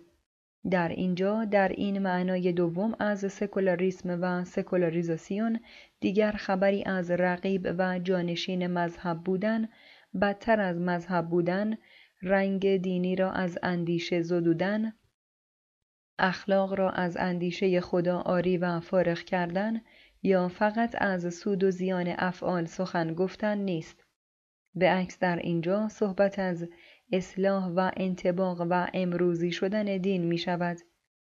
در اینجا فائل و مفعول سکولاریزاسیون همانا خود دین است. می‌دانیم که سکولاریسم از جمله ریشه در جنبش اصلاح دین و پروتستانتیسم دارد. یعنی در آن برداشت خاص دینی از مناسبات انسان با خدا که مستقیما به ایمان و وجدان ذهنی هر فرد مستقل از اتوریته ها و مقامات کلیسایی توسل می جوید و از این طریق راه خودمختاری انسان در این جهان را هموار می سازد. اما تفسیر دینی دیگری از سکولاریسم نیز وجود دارد که یزدان شناسی سکولاریزاسیون نام دارد. نگاهی که ایمان را در برابر گیتیگرایی قرار نمی دهد. موندانیسیشن بلکه به عکس امکان سکولاریزاسیون را در خود ایمان می جوید. در اینجا گیتی خدا نیست و در عین حال دشمن خدا هم نیست. جهان حرف کسی را می‌زند و سپس کسی را می‌گوید که او را آفریده است. در اینجا از پرستی که جهان را در خود فرو می‌برد و خودمختاری جهان را چون یک خودمختاری آفریده شده انکار می کند خبری نیست. در یزدان شناسی مسیحی تجسد خدا در تن مسیح هم بر منزلت جهان تأکید دارد و هم بر تمایز آن از خدا. Incarnation به اینسان سکولاریزاسیون می تواند چون تداوم الوهیت زدایی از جهان توسط خدا در طی زمان به نظر آید جهانی که به دست انسانها سپرده شده است و در نتیجه باید بنابر علل و عوامل دینی و واقعیش شناخته شود. از لحاظ سیاسی توسط دولت و با استفاده از راهکارها و های زمانه اداره و سازماندهی شود. در اینجاست که می‌توان از مسیحیت یا یهودیتی سخن راند که با تاکید بر خودمختاری انسانها در این جهان در حضور خدای مسیحی یا یهودی و نه در برابر در قیاب یا در مرگ خدا به دین خروج از دین در میآید سید جواد تباتبایی اما دریافت سید جواد تباتبایی از سکولاریزاسیون در دیباچهای بر نظریه انحطاط ایران از جهت دیگری ناقص و یک جانبه است. او در این پدیدار تنها یکی دیگر از دامنه های آن یعنی وجه مربوط به گیتیگرایی مسیحیت را مشاهده می کند. پس او نیز چون عبدالکریم سروش البته از چشمانداز دیگری با دریافتی یک سویه از سکولاریزاسیون و تقلیل آن به تحولی در مبانی نظری الهیات مسیحی به نتیجه دلخواه خود یعنی سالبه به انتفاع موضوع دانستن سکولاریزاسیون می‌رسد. در فرازهای زیر تأکیدها و تذکر درون پرانتز از من است. نکته اساسی در تمایز میان اسلام و مسیحیت این است که مسیحیت بگونه ای که در نخستین صده های تاریخ این دین تدوین شد به خلاف اسلام که دیانت دنیا هم بود دیانت دنیا نبود و همین امر موجب شد که مسیحیت به عنوان دینی قدسانی و فراگیر نتواند دنیا را در استقلال آن و در تعادلی با آخرت مورد توجه قرار دهد. تبا تبایی همان صفحه 319 در تمدن مسیحی تاریخی جز تاریخ قدسانی یعنی شرح ظهور و بتون امور قدسانی و قلمرو ایمان نمی توانست تدوین شود. تکوین تاریخ در قلمرو مسیحیت نیازمند تحولی در مبانی نظری الهیات بود که بر حسب معمول از آن به secularization تعبیر می کنند. طباطبایی همان صفحه 321 الهیات مسیحی مکانی در بیرون ساحت قدسانی را به رسمیت نمی شناخت و همین امر موجب شد که در صده های میانه متأخر مسیحیت با تجدید نظری در مبانی فهم خود نسبت میان دین و دنیا یا شرع و عرف و عقل و ایمان را مورد توجه قرار دهد. در واقع آنچه secularization خوانده شده جز بازاندیشی منظور بازاندیشی توسط الهیات مسیحی است. نسبت دین و دنیا شناسایی اصالت و استقلال دنیا و قلمرو عرف نسبت به دین و ایجاد تعادلی میان آن دو ساحت حیات نیست. طباطبایی همان صفحه 321 با secularization دوره جدید در تاریخ مسیحیت و الهیات مسیحی آغاز شد. secularization آغاز دوره نو در تاریخ مسیحیت و حادثه ای بود که راه تحول آتی را باز کرد. طباطبایی همان صفحه 322 اسلام به خلاف مسیحیت دین دنیا هم بود. با توجه به تعبیری که در مورد مسیحیت به کار گرفته شد می توان گفت کوشش برای secularization اسلام که دست کم صد ساله است اگر بتوان گفت سالبه به انتفاع موضوع است زیرا secularization اسلام در درون اوست و اسلام نیازی به آن نداشته است. اسلام از همان آغاز سکولار بود. تب و تبایی همان صفحه 324 سید جواد تبایی به خلاف محمد برقعی، عبدالکریم سروش یا محمد رضا نیکفر که دامنه دینی سکولاریزاسیون دنیوی شدن مسیحیت را مورد توجه و تأمل خود قرار نمی‌دهند به راستی بر این جنبه از غذایا گرچه کمی با اقراق تأکید میورزد. اما اشکال بحث او در اینجا نیست و پاسخ محمد رضا نیکفر به او و حسن حنفی نیز قانع کننده نیست زیرا این پاسخ خود همچنان بر درک یک سویه از سکولاریسم استوار است و افزون بر این می‌خواهد تنها با سلاح سکولاریزاسیون به جنگ مخالفان یا منقدان آن در جهان اسلام رود کاری که از این طرق ناممکن است. محمد رضا نیکفر در پاسخ به حسن حنفی روشنفکر دینی مصری که گفته است اسلام در ذات خود دینی است. سکولار از این رو به یک سکولاریسم اضافی برگرفته از تمدن غربی نیاز ندارد و همچنین در پاسخ به جواد تب و تبایی که نظری مشابه طرح کرده و ما آن را در بالا نقل کردیم می نویسد تأکیدها از من است. سکولاریزاسیون فرع مسئله تکوین دولت مدرن است. این نکته یک واقعیت اساسی تاریخی را بیان می کند اگر های سکولار و سکولاریزاسیون را دقیق و همه جانبه به کار بریم این هر دو سخن گفته حسن حنفی و جواد تب و درباره سکولاریزاسیون را باید بیمعنا یا دست کم شگفت انگیز اعلام کنیم.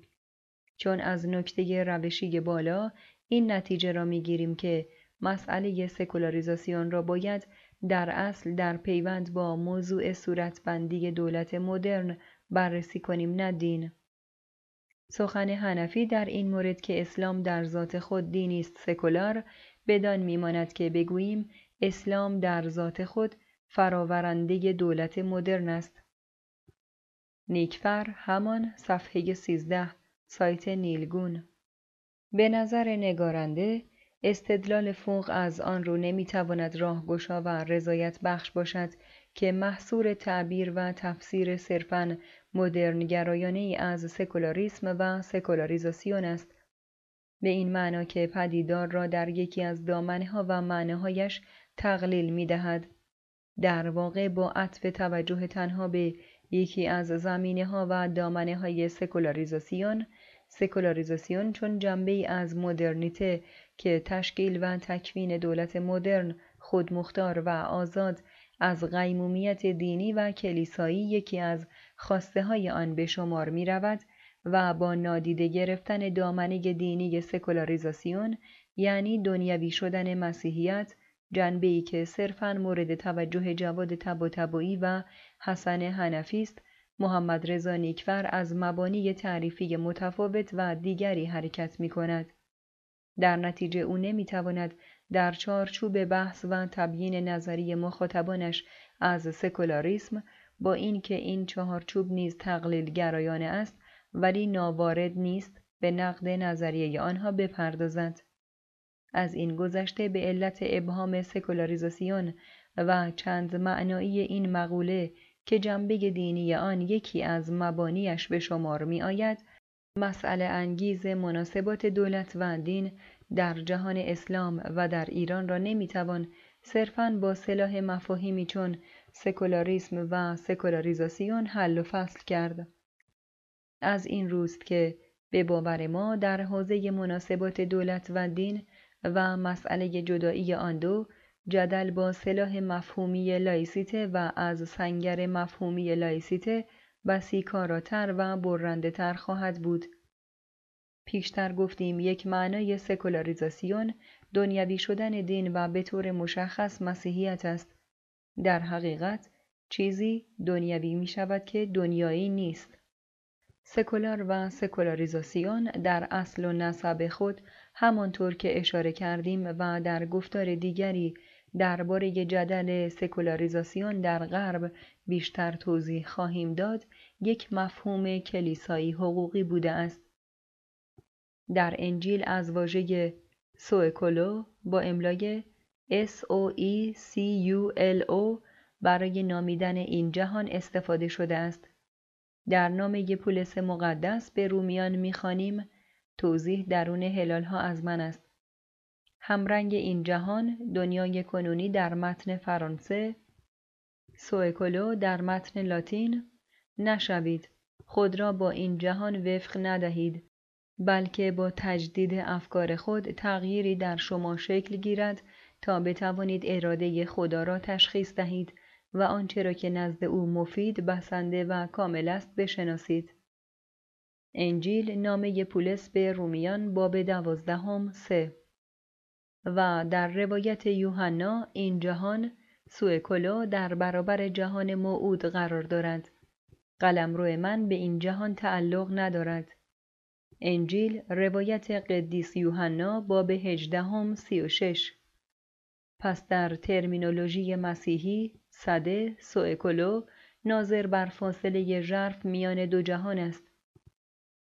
از یک سو قلمرو مسیح که روحانی و مقدس و از سوی دیگر جهان حاضر که ناسوتی تمپورل دنیوی و غیر مقدس است.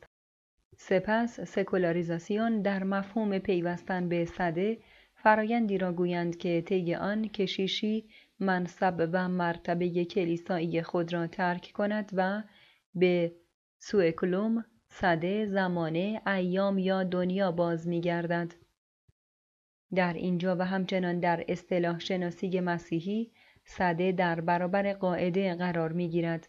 زندگی در صده یا در این جهان در قطب مخالف زندگی قاعدمند و خاص روحانی کلرک قرار دارد.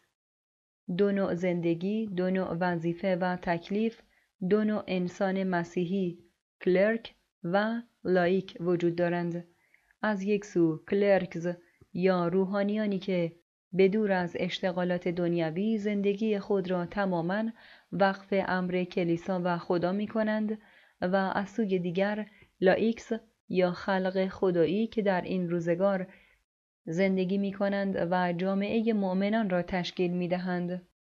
این دوگانگی بنیادین که از ابتدای مسیحیت در تعالیم مسیح به روایت حواریون وجود داشته است زمین این می شود که به اتکای آن امکان سکولاریزاسیون مسیحی و خروج از دین فراهم می آید.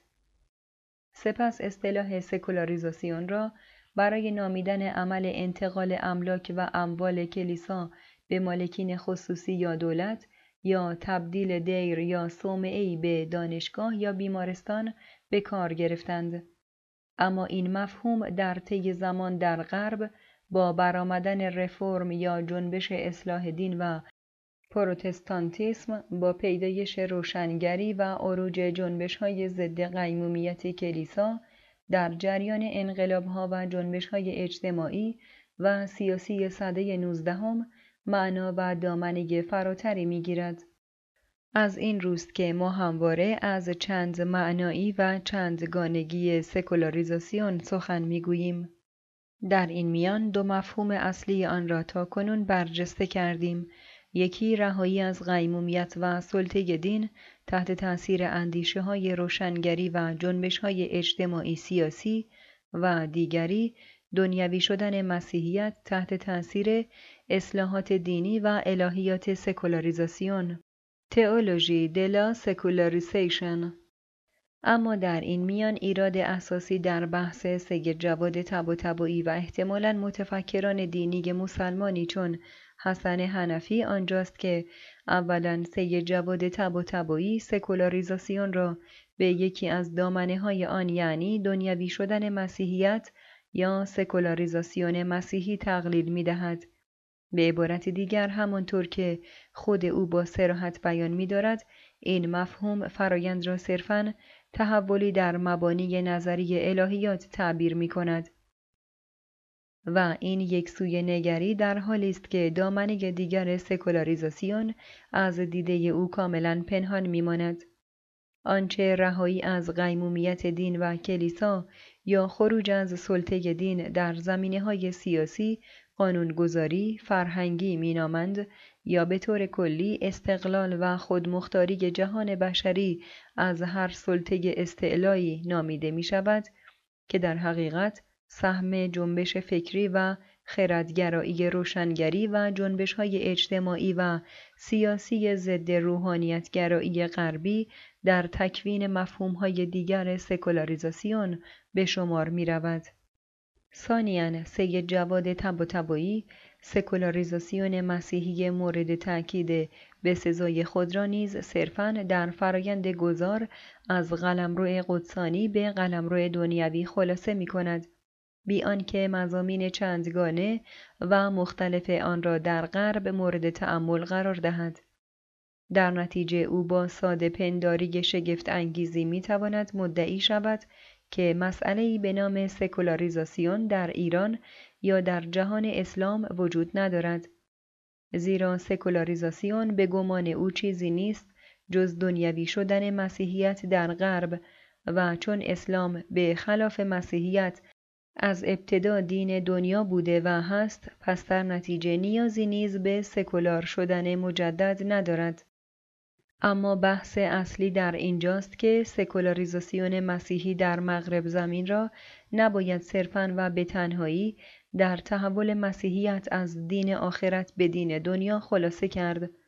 آنچه سید جواد تب به درستی بازاندیشی نسبت دین و دنیا توسط الهیات مسیحی مینامد ولی مضمونش را هیچگاه باز نمی کند از جمله شامل دگرش و تحول نظری این الهیات در زمینه نگاه و برخوردش به مناسبات مذهب و کلیسا یا کشورداری و اداره امور جامعه است. یعنی به ای پذیرش استقلال و خودمختاری ساحت دولت و قانونگذاری از قیمومیت دین و کلیسا از جانب الهیات مسیحی است و این همان ویژگی اساسی در مسیحیت پذیرش استقلال و خودمختاری دولت و کشورداری از قیمومیت دین و قایب در اسلام است که مسیحیت را بنابر گمان عدهای دین خروج از دین می‌سازد. و درست این همان جنبه مهمی است که سید جواد تبا و همه کسانی که از بینیازی اسلام به سکولاریسم سخن میرانند در تعریف و تفسیر خود از سکولاریزاسیون غربی در نظر نمی‌گیرند. چه در غیر این صورت آنها ناگزیر باید نشان دهند که چنین مضمونی از سکولاریزاسیون دینی یعنی تحول مبانی نظری الهیات دینی در جهت تن دادن به پس نشستن دین از امر دولت مداری و کشورداری و پذیرش خودمختاری و استقلال امر دولت و قانونگذاری نسبت به احکام دینی در اسلام نیز وجود دارد. اما این ادعایی است که حتی تخیلش در اسلام بسی دشوار است. صفحه 188 ادامه فصل ششم نقدی بر نظریه پردازی های ایرانی مراد فرهادپور اما تفسیر مراد فرهادپور از سکولاریزاسیون در رساله نکاتی پیرامون سکولاریسم نمونه سوم و دیگری از نظریه پردازی های یک جانبه روشنفکران ایرانی در این باره به شمار می آید. یک سو نگری به ویژه در آنجا ظاهر می شود که نویسنده فرایند سکولاریزاسیون را به سلب مالکیت از کلیسا چون جوهر تاریخی آن تقلیل می دهد یا به حکم تحلیلی کلاسیک و آشنا و به اصطلاح مارکسیستی یا ماتریالیستی تاریخی سکولاریسم را که انگار اساساً مضمونی اقتصادی هم در تحلیل نهایی و هم از آغاز دارد در متن فرایند کلیتر گذار از فئودالیسم به سرمایهداری قرار می دهد. فرازهایی از این رساله را نقل می کنیم. تأکیدها همه جا از من است. مقصود از سکولاریزاسیون توضیح و توصیف انتقال سرزمین هایی به زیر سلطه اقتدارات سیاسی غیر روحانی بود که پیشتر تحت نظارت کلیسا قرار داشت. توضیح هاشیه به نقل از فرهنگ و دین جدا انگاری دین و دنیا طرح نو تهران 1374 صفحه 124 ادامه متن. البته در این عبارت نچندان سلیس درستتر آن است که به جای سرزمین ها بخوانیم زمین ها یا املاک. در هر حال خلع از کلیسا زیرا هدف نهایی از این هیاهوی همگانی همین بود اساساً مضمونی اقتصادی داشت. بر این اساس می توان گفت سلب مالکیت از کلیسا جوهر تاریخی سکولاریزاسیون بود. مضمون اقتصادی نه در تحلیل نهایی بلکه از آغاز و به صورتی ملموس یعنی از دیدگاه دهقانان، روحانیان، اشراف و شاهزادگانی که سکولاریزاسیون را به مسابه زندگی و سرنوشت تجربه می کردند، دست بالا را داشت و مضمون مسلط محسوب می شد. تردیدی نیست که توضیح و تفسیر فرایند سلب مالکیت به منزله جوهر تاریخی سکولاریزاسیون مستلزم تحلیل آن در متن فرایند کلیتر و عمیقتری است که می‌توان آن را تحت عناوین گوناگونی نظیره بحران تاریخی ساختاری جامعه فئودالی گذر از فئودالیسم به سرمایهداری ظهور جامعه بورژوایی یا ریشه های تاریخی مدرنیته مورد بررسی قرار داد. سکولاریزاسیون خود به واقع فقط یکی از این عناوین است. خلعیت از کلیسا صرفاً به سلب مالکیت اقتصادی محدود نمی‌شد. در سرتاسر سر قرون شانزدهم و هفدهم سکولاریزاسیون در عین حال به معنای خلعیت سیاسی و فرهنگی بود. بدین ترتیب ایدئولوژی سکولاریسم به منزله جزئی از ایدئولوژی روشنگری تدوین شد. نقطه شروع این فرایند تحولات قرن هفدهم و نزاع موافقان و مخالفان اصلاح دینی بود اما ثمره نهایی آن در قرن هجدهم ظاهر شد قرن ولتر روسو و مهمتر از آن قرن انقلاب کبیر فرانسه روشنگری هرگز جریان یک دستی نبود و به ویژه از لحاظ نسبتش با دین و تفکر دینی شکل تحقق و پیامدهای آن در آلمان، فرانسه و انگلیس متفاوت بود. فقط در فرانسه بود که تقابل فلسفه روشنگری با کاتولیسیسم اهمیتی مرکزی یافت و زمینه را برای نزاع سکولاریسم و روحانیتگرایی فراهم آورد. مراد فرهادپور همان با توجه به آنچه کنون درباره سکولاریزاسیون گفته ایم کوشش مراد فرهادپور در تبیین جوهری تاریخی و مضمونی اقتصادی برای این پدیده را تلاشی بیهوده می انگاریم. زیرا سکولاریزاسیون یک جوهر تاریخی و یک مضمون اقتصادی ندارد بلکه بنابر مکانها و زمانهای گونه تظاهر و تکوینش معناها، مضمونها و فرایندهای متفاوتی کسب کرده است که تاکنون سه مفهوم فرایند آن را تمیز و توضیح داده ایم. یکم در ترمینولوژی مسیحی فرایند ترک مقام و رتبه کلیسایی از سوی صاحب منصبان مسیحی و در نتیجه ترک نوع زندگی، وظایف و تکالیف خاص مربوط به کلیسا و بازگشت به صده یا به نوع زندگی عادی و دنیوی.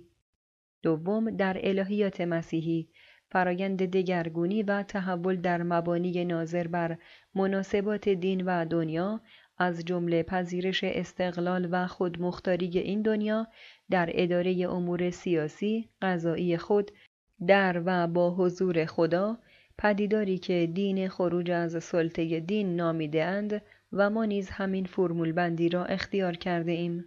سوم در فرهنگ خردگرایی روشنگری و در جنبش های سیاسی و اجتماعی ضد روحانیتگرا فرایند رهایش بشر از دین و مذهب و به طور کلی از هر قدرت استعلایی اما فرایند تاریخی چهارمی نیز وجود دارد که مراد فرهادپور به نادرستی آن را جوهر تاریخی سکولاریزاسیون مینامد در حالی که به واقع چنین نیست و تنها یکی دیگر از تجلیات سکولاریسم به شمار می آید که خصلتی حقوقی، کلیسایی، سیاسی، اقتصادی دارد. توضیح مختصری در این باره لازم است. در پایان سده شانزدهم میلادی اصطلاحات séculariser 1586 و sécularisation 1589 چون واژگانی نو نئولوژیسم در زبان فرانسه ظاهر می شوند.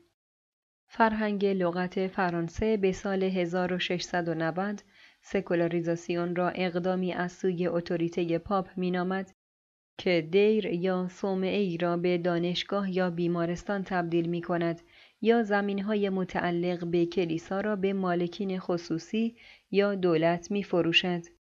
دیکشنیر دفارتیر 1650 سپس در متن اختلافها و های مذهبی است که این اصطلاح به ویژه وارد سیاست و تاریخ آلمان می شود.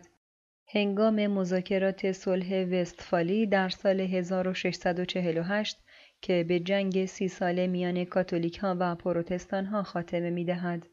در جریان مذاکرات میانجی فرانسوی لانگویل پیشنهادی مبنی بر سکولاریزه کردن تعدادی از قلمروهای متعلق به کلیسا را مطرح می کند.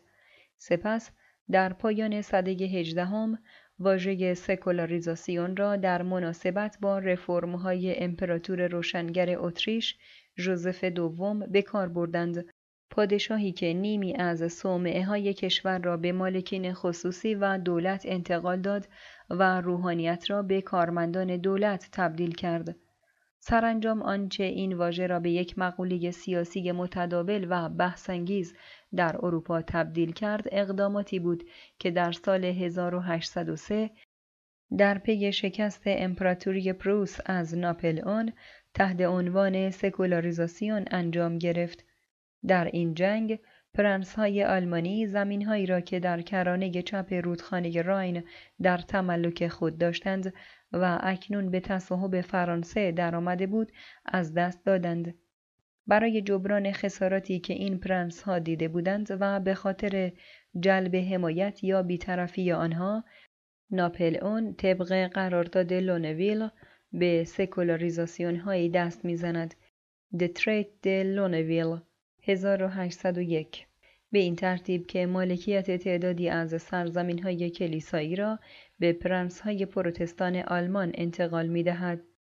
از آنچه رفت می توان نتیجه گرفت که مفهوم سکولاریزاسیون به معنای دنیوی کردن املاک کلیسا پیچیده تر، متنوع تر و چند جانبه تر از آن چیزی است که نزد مراد فرهادپور در سلب مالکیت از کلیسا با مضمونی اساساً اقتصادی و در متن گذار از فئودالیسم به سرمایهداری و ظهور جامعه بورژوایی متجلی می شود. اولا سکولاریزاسیون می تواند به معنای انتقال یا فروش مالکیت کلیسایی به مالکین سکولار یا تبدیل اماکن کلیسایی به نهادهای سکولار مانند تبدیل صومعه به بیمارستان یا مدرسه باشد. اقدامی که به دستور پاپ یا یک اتوریته کلیسایی انجام می‌گیرد و در نتیجه ضرورتا مفهوم سلب مالکیت یا خلعیت از کلیسا با مضمون اقتصادی گذار به سرمایهداری را ندارد. ثانیاً سکولاریزاسیون های بزرگ در آلمان و دیگر مناطق پروتستان، اتریش، شمال اروپا را نباید یک سویه گذار از فئودالیسم به سرمایهداری و ظهور جامعه بورژوایی تلقی کرد. با اینکه در این دوران تاریخی اغلب پدیده ها بر زمینه چنین فرایندی قرار می گیرند، فرایندی که یک دست نبوده اند و جنبه های گونگون و گاه متضادی نیز دارند. سکولاریزاسیون در اینجا به واقع به معنای جابجا شدن مالکیت فئودالی از دستی به دستی دیگر از فئودالیته کلیسایی غیر موروثی به فئودالیته پرنسی موروثی است. سکولاریزاسیون ها در آلمان در پی صلح وستفالی یا قرارداد لونویل به خاطر زیانهایی که پرنس های آلمانی دیده بودند انجام می گرفت. از سوی دیگر آنها به پروتستانتیسم میگراییدند تا به عنوان پرنس یا متنفذ محلی قلمرو کلیسای روم را به مالکیت موروسی خود درآوردند. از این منظر سکولاریزاسیون را می‌توان موروسی کردن املاک کلیسایی نامید چه از این طریق مالکیتی که به تن مسیح و جامعه مؤمنین تعریف دینی مسیحی از کلیسا تعلق داشت جنبه ازلی خود را از دست می‌داد و به این معنا دنیوی و ناسوتی یعنی سکولاریزه می گردید. ثالثا نه سکولاریسم و نه روشنگری در غرب هیچگاه به منزله ایدئولوژی تعریف و شناخته نشده اند. نه سکولاریزاسیون های پاپ، اسقف ها یا ناپلئون ایدئولوژیک بودند و نه بنابر تعریف کانت اندیشه های روشنگری. توضیح حاشیه امانوئل کانت در روشنگری چیست؟ ادامه متن از سوی دیگر اقدامات انقلاب کبیر فرانسه 1789 علیه روحانیتگرایی در سلب مالکیت از کلیسا را باید نوع ویژه‌ای از سکولاریزاسیون دانست. در اینجا دولت انقلابی به خاطر تثبیت خود به عنوان دولت ملی و تجسم حاکمیت ملی و برای تأمین نیازهای مالیش مایملک کلیسا را به تصرف خود در می آورد. در اینجا ها سکولار نمی شوند تا املاک کلیسای روم را به چنگ آورند بلکه دولت رأسا و آمرانه قلمرو کلیسا را مصادره می کند. در اینجا سلب مالکیت از کلیسا را به راستی می‌توان بخشی از فرایند طولانی تکوین دولت مدرن بورژوایی در جدایی و استقلال از کلیسا نامید. چهار برداشت های بسیط و اختیاری از سکولاریسم و لایسیته محمد رضا نیکفر در مورد کاربرد سکولاریزاسیون ادعی بر این نظرند که این مقوله را در طول تاریخ پربار کرده اند و بیش از ظرفیت و توانش از آن بار کشیده و می‌کشند. در نتیجه مفهوم کاراییش را از دست داده است و چندان قابل استفاده نیست. انتقاد ما به پاره از نظریه پردازی های ایرانی پیرامون سکولاریسم یا لایسیته در همین راست است. برخی در بازی با مفاهیم آزادی های بی حد و حصری به خود می دهند به طوری که دریافت بسیط، ارادگرا، اختیاری و شخصی آنها از پدیده سبب مخدوش شدن و حتی محو شدن معنای اصلی آن می شود. طرح یک نظریه بومی درباره سکولاریزاسیون از محمد رضا نیکفر نمونه شاخص از برداشتی بسیط و اختیاری از سکولاریزاسیون است که در زیر مورد توجه قرار می دهیم. تلاش نویسنده در طرح نوعی سکولاریزاسیون به سبک ایرانی یا به بیان دیگر در ایرانی کردن این مقوله چیزی که تحت عنوان طرح یک نظریه بومی مینامد قابل تأمل و تقدیر است. به ویژه از آن جهت که به گفته او روش مقاله بازندیشی مفهوم سکولاریزاسیون از اندرون موقعیت وجودی تاریخی کنونی انسان خطه فرهنگی ماست. نیکفر همان این تلاش فکری تا آنجا که به باز اندیشی مبانی مدرنیته یعنی اصولی چون آزادی زن، حکومت قانون، دموکراسی، جدایی دولت و دین، لغو امتیازات، عدالت و پیشرفت برای ایران امروز می‌پردازد. نمی‌تواند مورد مخالفت هیچ دموکراتی باشد و نه موضوع نقد ما در اینجا قرار گیرد. اما ایراد کار آنجا ظاهر می شود که نویسنده مقوله سکولاریزاسیون را وارد معرکه می کند و می خواهد در فرمول محدود و تنگ آن اغلب مبانی و مفاهیم مدرنیته را متجلی و متبلور سازد. به بیان دیگر خواسته های مدرنیته را خواسته های سکولاریزاسیون بنمایاند و معرفی کند. مثلا در فرازهای زیر تأکیدها از من است. سکولاریزاسیون در حیطه فرهنگی ما یعنی آزادی زن جایگاه واقعی تاریخی پرسش سکولاریزاسیون و پاسخگویی به آن در ایران امروز پرسمان آزادی، عدالت و پیشرفت است و بحث سکولاریسم یکی از مقدمه های بحث گرد هر یک از این سه محور به هم پیوسته است. این سه نکته اینهایند: لغو امتیازهای سنتی، سنفی و طبقاتی، تشکیل دولت مدرن و برقراری قانون بر این پایه سکولاریزاسیون تابعی می شود از روند تاریخی که مشخصه های عمده از آن با این سه نکته به بیان در می آیند. تاریخ نوشتاری سکولاریزاسیون مجموعه است از دسته ای سطرهای مندرج در فصلهای مختلف کتاب تاریخ تحولهای اجتماعی در عصر جدید.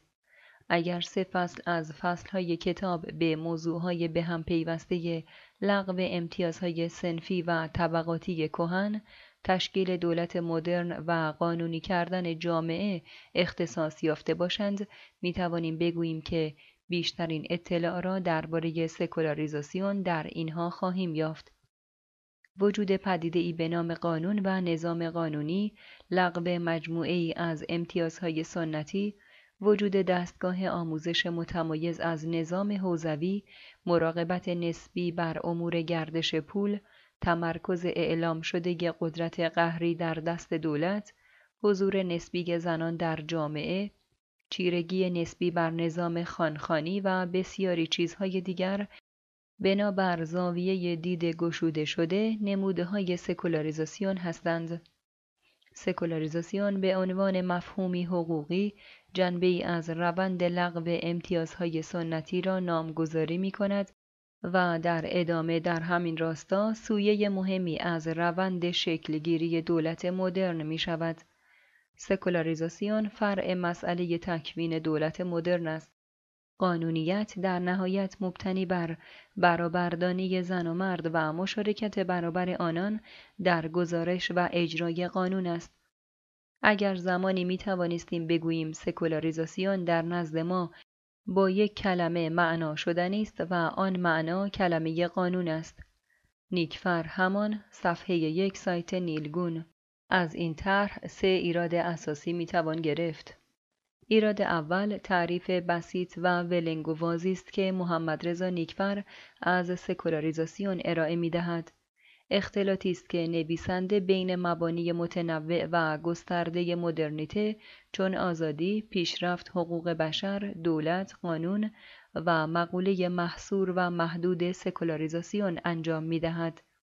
سکولاریسم اگرچه در یکی از معناها و دامنه هایش جنبه ای از مدرنیته به شمار می آید، با مدرنیته همسان و هم معنا نیست. آنچه تاکنون در تعریف و تفسیر سکولاریزاسیون گفتیم نشان می دهد که این مفهوم فرایند تاریخی در یکی از معناهایش جزئی از جنبش روشنگری به حساب می آید اما در عین حال مبانی مختلف مدرنیته را در خود جمع نمی کند. عناصر تشکیل دهنده و گونه گونه مدرنیته که در نوشته محمد رضا نیکفر شامل آزادی، عدالت، پیشرفت، لغو امتیازهای سنتی سنفی و طبقاتی، تشکیل دولت مدرن و برقراری قانون، مراقبت بر امر گردش پول، تمرکز قهر در دست دولت، آزادی زن، برابری زن و مرد و خیلی چیزهای دیگر. می شود، همه را نمی توان و نباید نمودهای سکولاریزاسیون خواند. سکولاریزاسیون در غرب حداقل از سده هفدهم آغاز می شود در حالی که بسیاری از پدیده های سیاسی اجتماعی حقوقی و اقتصادی نامبرده چون برابری زن و مرد جزو دستاوردهای بشری دوران معاصر اواخر قرن 19 و سده بیستم به شمار می آیند. ایراد دوم در آنجاست که دریافت بسیط نامحدود و فراگیرنده از سکولاریزاسیون و بار کردن بیش از اندازه آن باعث می شود معنای نخستین و اصلی این مقوله در لابلای انبوهی از مقوله ها و پدیده های دیگر اگر نه محو ولی حداقل کدر کمرنگ یا گم شود. به عبارت دیگر بیم آن می رود که این همانی شدن با شمار فراوانی از مباحث دیگر چون پیشرفت، دموکراسی، برابری، گردش پول و غیره بر یکی از مبانی مرکزی و اصلی سکولاریزاسیون و البته نه تنها مبنای مرکزی و اصلی آن که مناسبات دین و دنیا باشد سایه افکند آن را کنار یا پس زند. سرانجام ایراد سوم ما این است که مفهوم سکولاریزاسیون چنان توانا و شفاف نیست که به یاری آن بتوان نظریه مدرنیته ایرانی و یا حتی نظریه جدایی دولت و دین را تبیین و تدوین کرد. صلاح مفهومی سکولاریزاسیون برای چنین آزمونی کارایی لازم را ندارد.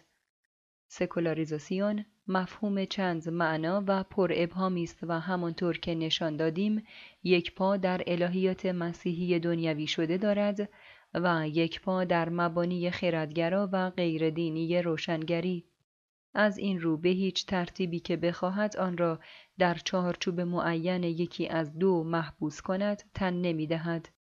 5. اختلاط سکولاریسم، دموکراسی و حکومت دموکراتیک دینی مصطفی ملکیان، علیرضا علوی تبار نوع دیگری از آشفتگی نظری در متنهای نامبرده را می‌توان در اختلاط ناگوار سکولاریسم، دموکراسی و حکومت دموکراتیک دینی یافت. مصطفی ملکیان در سکولاریسم و حکومت دینی و علیرضا علوی تبار در سکولاریسم و دموکراسی بانیان چنین اختلاطی آنها به حکم پذیرش اکثریت و دموکراسی در پی سازگار کردن دو متناقض یعنی سکولاریسم و حکومت دینی اند. در حالی که می‌دانیم در این سازگاری وهمی و پنداری حتی با پشتوانه رأی اکثریت که تنها معیار و ملاک می شود نه از دموکراسی به معنای حقیقی کلمه خبری خواهد بود و نه از سکولاریسم و به طریق اولا از لایسیته در فرازهای زیر تأکیدها از نگارنده است. مصطفی ملکیان. آنچه تا اینجا گفتم دفاعیه‌ای بود از سکولاریسم. این دفاعیه طبعا به معنی مخالفتی است با حکومت دینی به معنایی که گفتم. قصد دوم من این است که نشان دهم با وجود همین مبانی سکولاریسم حکومت دینی در شرایط خاصی می‌تواند پدید آید. به نحوی که با مبانی سکولاریسم که ذکر کردم ناسازگار نباشد. آن شرایط کدامند؟ یک شرط این است که وقتی در جامعه ای اکثریت افراد و در صورت ایدئال و آرمانی همه بگویند ما در عین اینکه می‌دانیم باورهای دینی بالفعل قابل تحقیق نیستند و هیچ دلیلی بر صدق و کذبشان وجود ندارد. به این باورها دلبستگی داریم و همانها را مبنای حکومت خود می‌دانیم و می‌خواهیم در جامعه ای که خودمان آن را می‌سازیم باورهای دینی مبنای تصمیم گیری های جمعی باشد. در این صورت می‌توان حکومت دینی داشت که بر مبنای باورهای دینی است. به نحوی که با سکولاریسم هم ناسازگاری نداشته باشد. چون مردم هم می‌گویند ما همین را می‌خواهیم. ملکیان همان صفحه 257 علیرضا علوی تبار چه نسبتی میان دموکراسی و سکولاریسم برقرار است؟ آیا برای دستیابی به دموکراسی لازم است که حتما سکولار بود و سکولاریسم را پذیرفت؟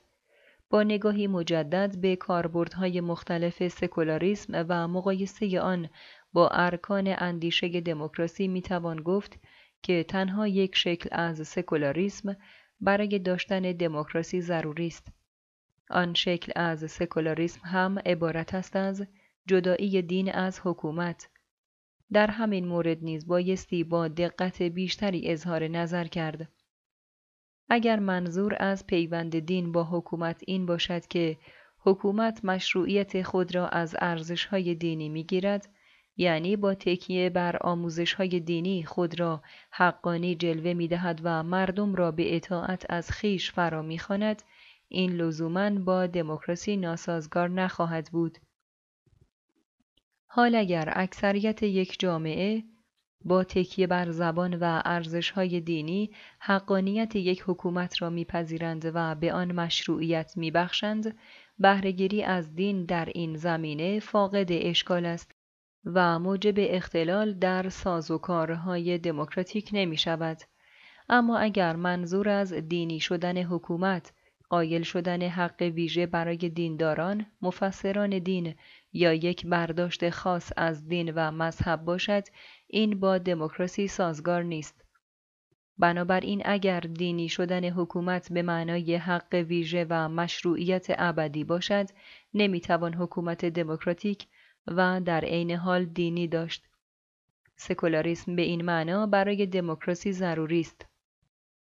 علوی تبار همان صفحه 82 مصطفی ملکیان و علیرضا علوی تبار هر دو باز هم یک حکومت دینی تجویز می کنند اما حکومتی که مشروعیت خود را این بار از رأی دموکراتیک مردم کسب کرده باشد آنها بین دموکراسی و حکومت دینی مورد نظرشان ناسازگاری نمی بینند چون مردم هم می‌گویند ما همین را می خواهیم یا چون اکثریت جامعه با تکیه بر زبان و ارزشهای دینی حقانیت آن حکومت را میپذیرند و به آن مشروعیت میبخشند.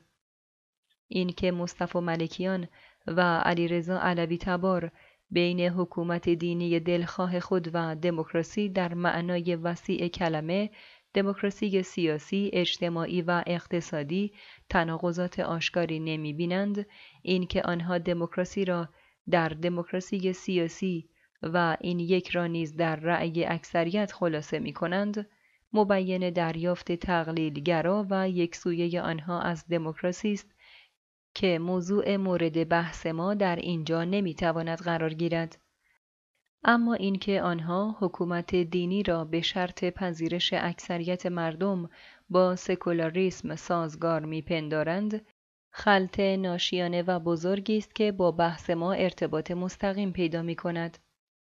آنها در حقیقت می‌گویند که اگر حکومت دینی البته نه به معنای حق ویژه و مشروعیت ابدی علیرضا علوی تبار. از پشتوانه رأی دموکراتیک مردم برخوردار باشد دیگر نیازی به سکولاریسم ندارد. علیرضا علوی تبار یا با مبانی سکولاریسم مورد نظر ناسازگار نیست. مصطفی ملکیان در اینجا از یک سو دو مقوله با هم خلط می شوند سکولاریسم و دموکراسی یا مشروعیت مردمی حکومت و از سوی دیگر با سازگار خواندن سکولاریسم و حکومت دینی خطای فاحشی صورت می گیرد.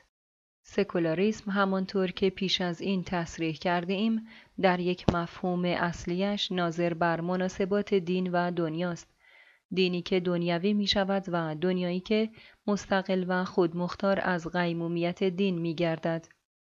در این میان به ویژه امر دولت مداری از حوزه تسلط و قیمومیت دین خارج می شود. به این ترتیب سکولاریسم و به طریق اولی لایسیته نافی هر گونه حکومت دینی است. صرف نظر از شکل انتخابی دموکراتیک حکومت آن که نه موضوع لایسیته است و نه سکولاریسم.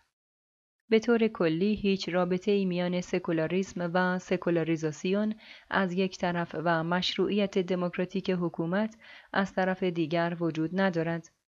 سکولاریسم و دموکراسی با اینکه در جاهایی با هم تلاقی می کنند اما پدیده های متفاوتی را تشکیل می دهند و مترادف و همسان نیستند.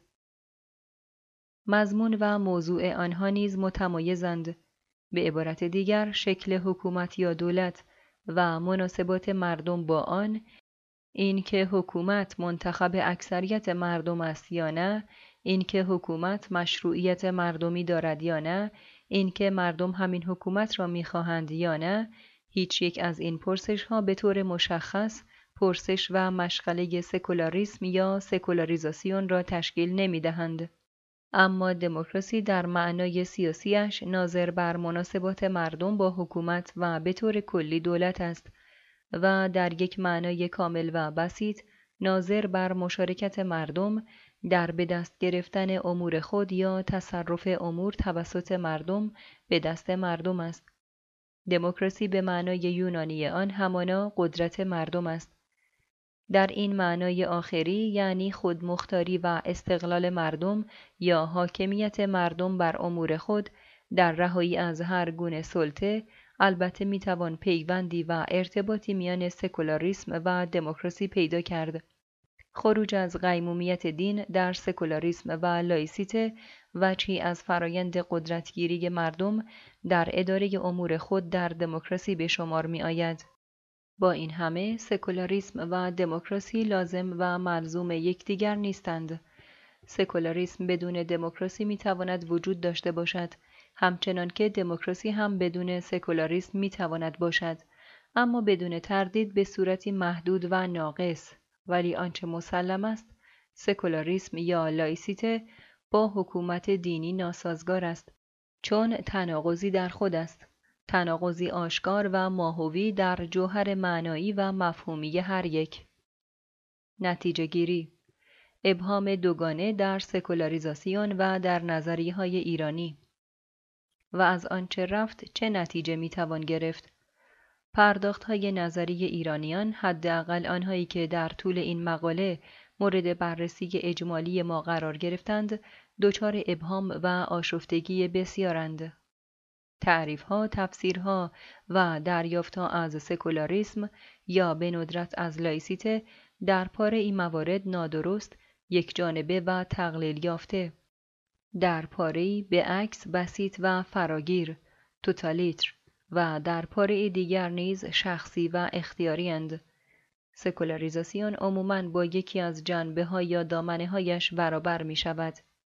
نزد برخی با دنیوی شدن مسیحیت، نزد برخی دیگر با مدرنیته و سرانجام در جای دیگر با روند تاریخی سلب مالکیت. اما در همه این احوال همواره یکی از معناهای اصیل و مرکزی این منطق فرایند قربانی یکسو نگری ها یا فراگیر نگری ها یعنی در واقع مختوش یا حتی محو می شود و آن معنا عبارت است از خروج از سلطه دین. سرانجام مقوله و پدیدارهایی چون سکولاریزاسیون، لایسیته، عرف، دموکراسی، دنیوی شدن، جدایی دولت و دین، حکومت دموکراتیک دینی، بدون توجه به تمایزات و تناقضاتشان در یک کوشش جابجا کننده، یکسان کننده یا سازگار کننده که گاه ناممکن و عبس است، در هم و بر هم آمیخته می شوند. حاصل آنکه در این آشفتگی اختلاط و التقاط عمومی نزد بیشتر صاحب نظران مورد مطالعه ما ولی نه در بین همه آنها چون محمد رضا نیکفر این سکولاریزاسیون یا لایسیته است که از معرکه مغلوب بیرون می آید. اما ابهام تنها در نظریه ها و دریافت های آشفته ایرانیان نیست بلکه ریشه در جای دیگر نیز دارد در خود مقوله سکولاریزاسیون در طول این نوشته به این موضوع اشاره کرده ایم و برخی جوانب آن را نیز نمایان ساخته ایم. گفتیم که سکولاریزاسیون مقوله پارادوکسال و پرباری است هم ریشه مسیحی کلیسایی حقوقی دارد و در معنایی مبین دنیوی شدن مسیحیت است و هم ریشه در روشنگری افکلارونگ دارد و به منزله یکی از مقوله های راهنمای مدرنیته عمل می کند. سکولاریزاسیون از یک سو به مسابه رهایش بشریت از سلطه و قیمومیت مذهب چون شعار یا برنامه سیاسی مطرح می شود و از سوی دیگر به منزله انتقال مضمونها، طرحها و مدل‌های تکوین یافته در ساحت دینی، مسیحی به عصر کنونی که به قضیه سکولاریزاسیون معروف است نوین بودن عصر نوین را زیر سوال می‌برد به اینسان نامعلومی و ابهام سکولاریزاسیون این مقوله را به یکی از موضوعهای جدل برانگیز اندیشه سیاسی، جامعه شناسی دینی و به ویژه فلسفه سیاسی بدل کرده است.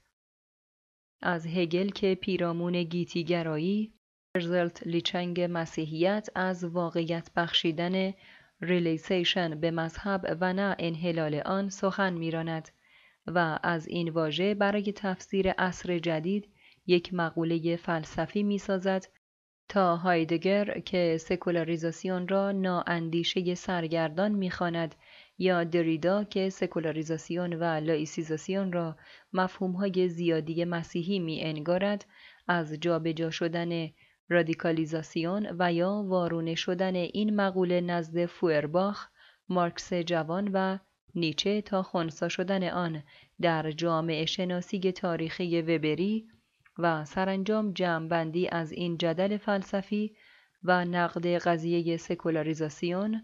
سکولاریزاسیون چون مقوله نامشروعیت عصر مدرن توسط هانس بولومنبرگ در نقد نظریه کارل شمیت.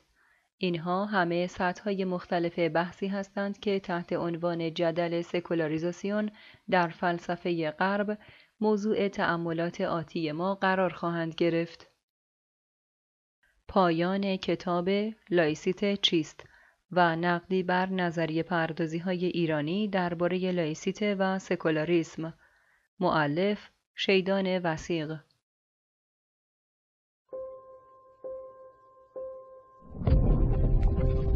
available your press.com.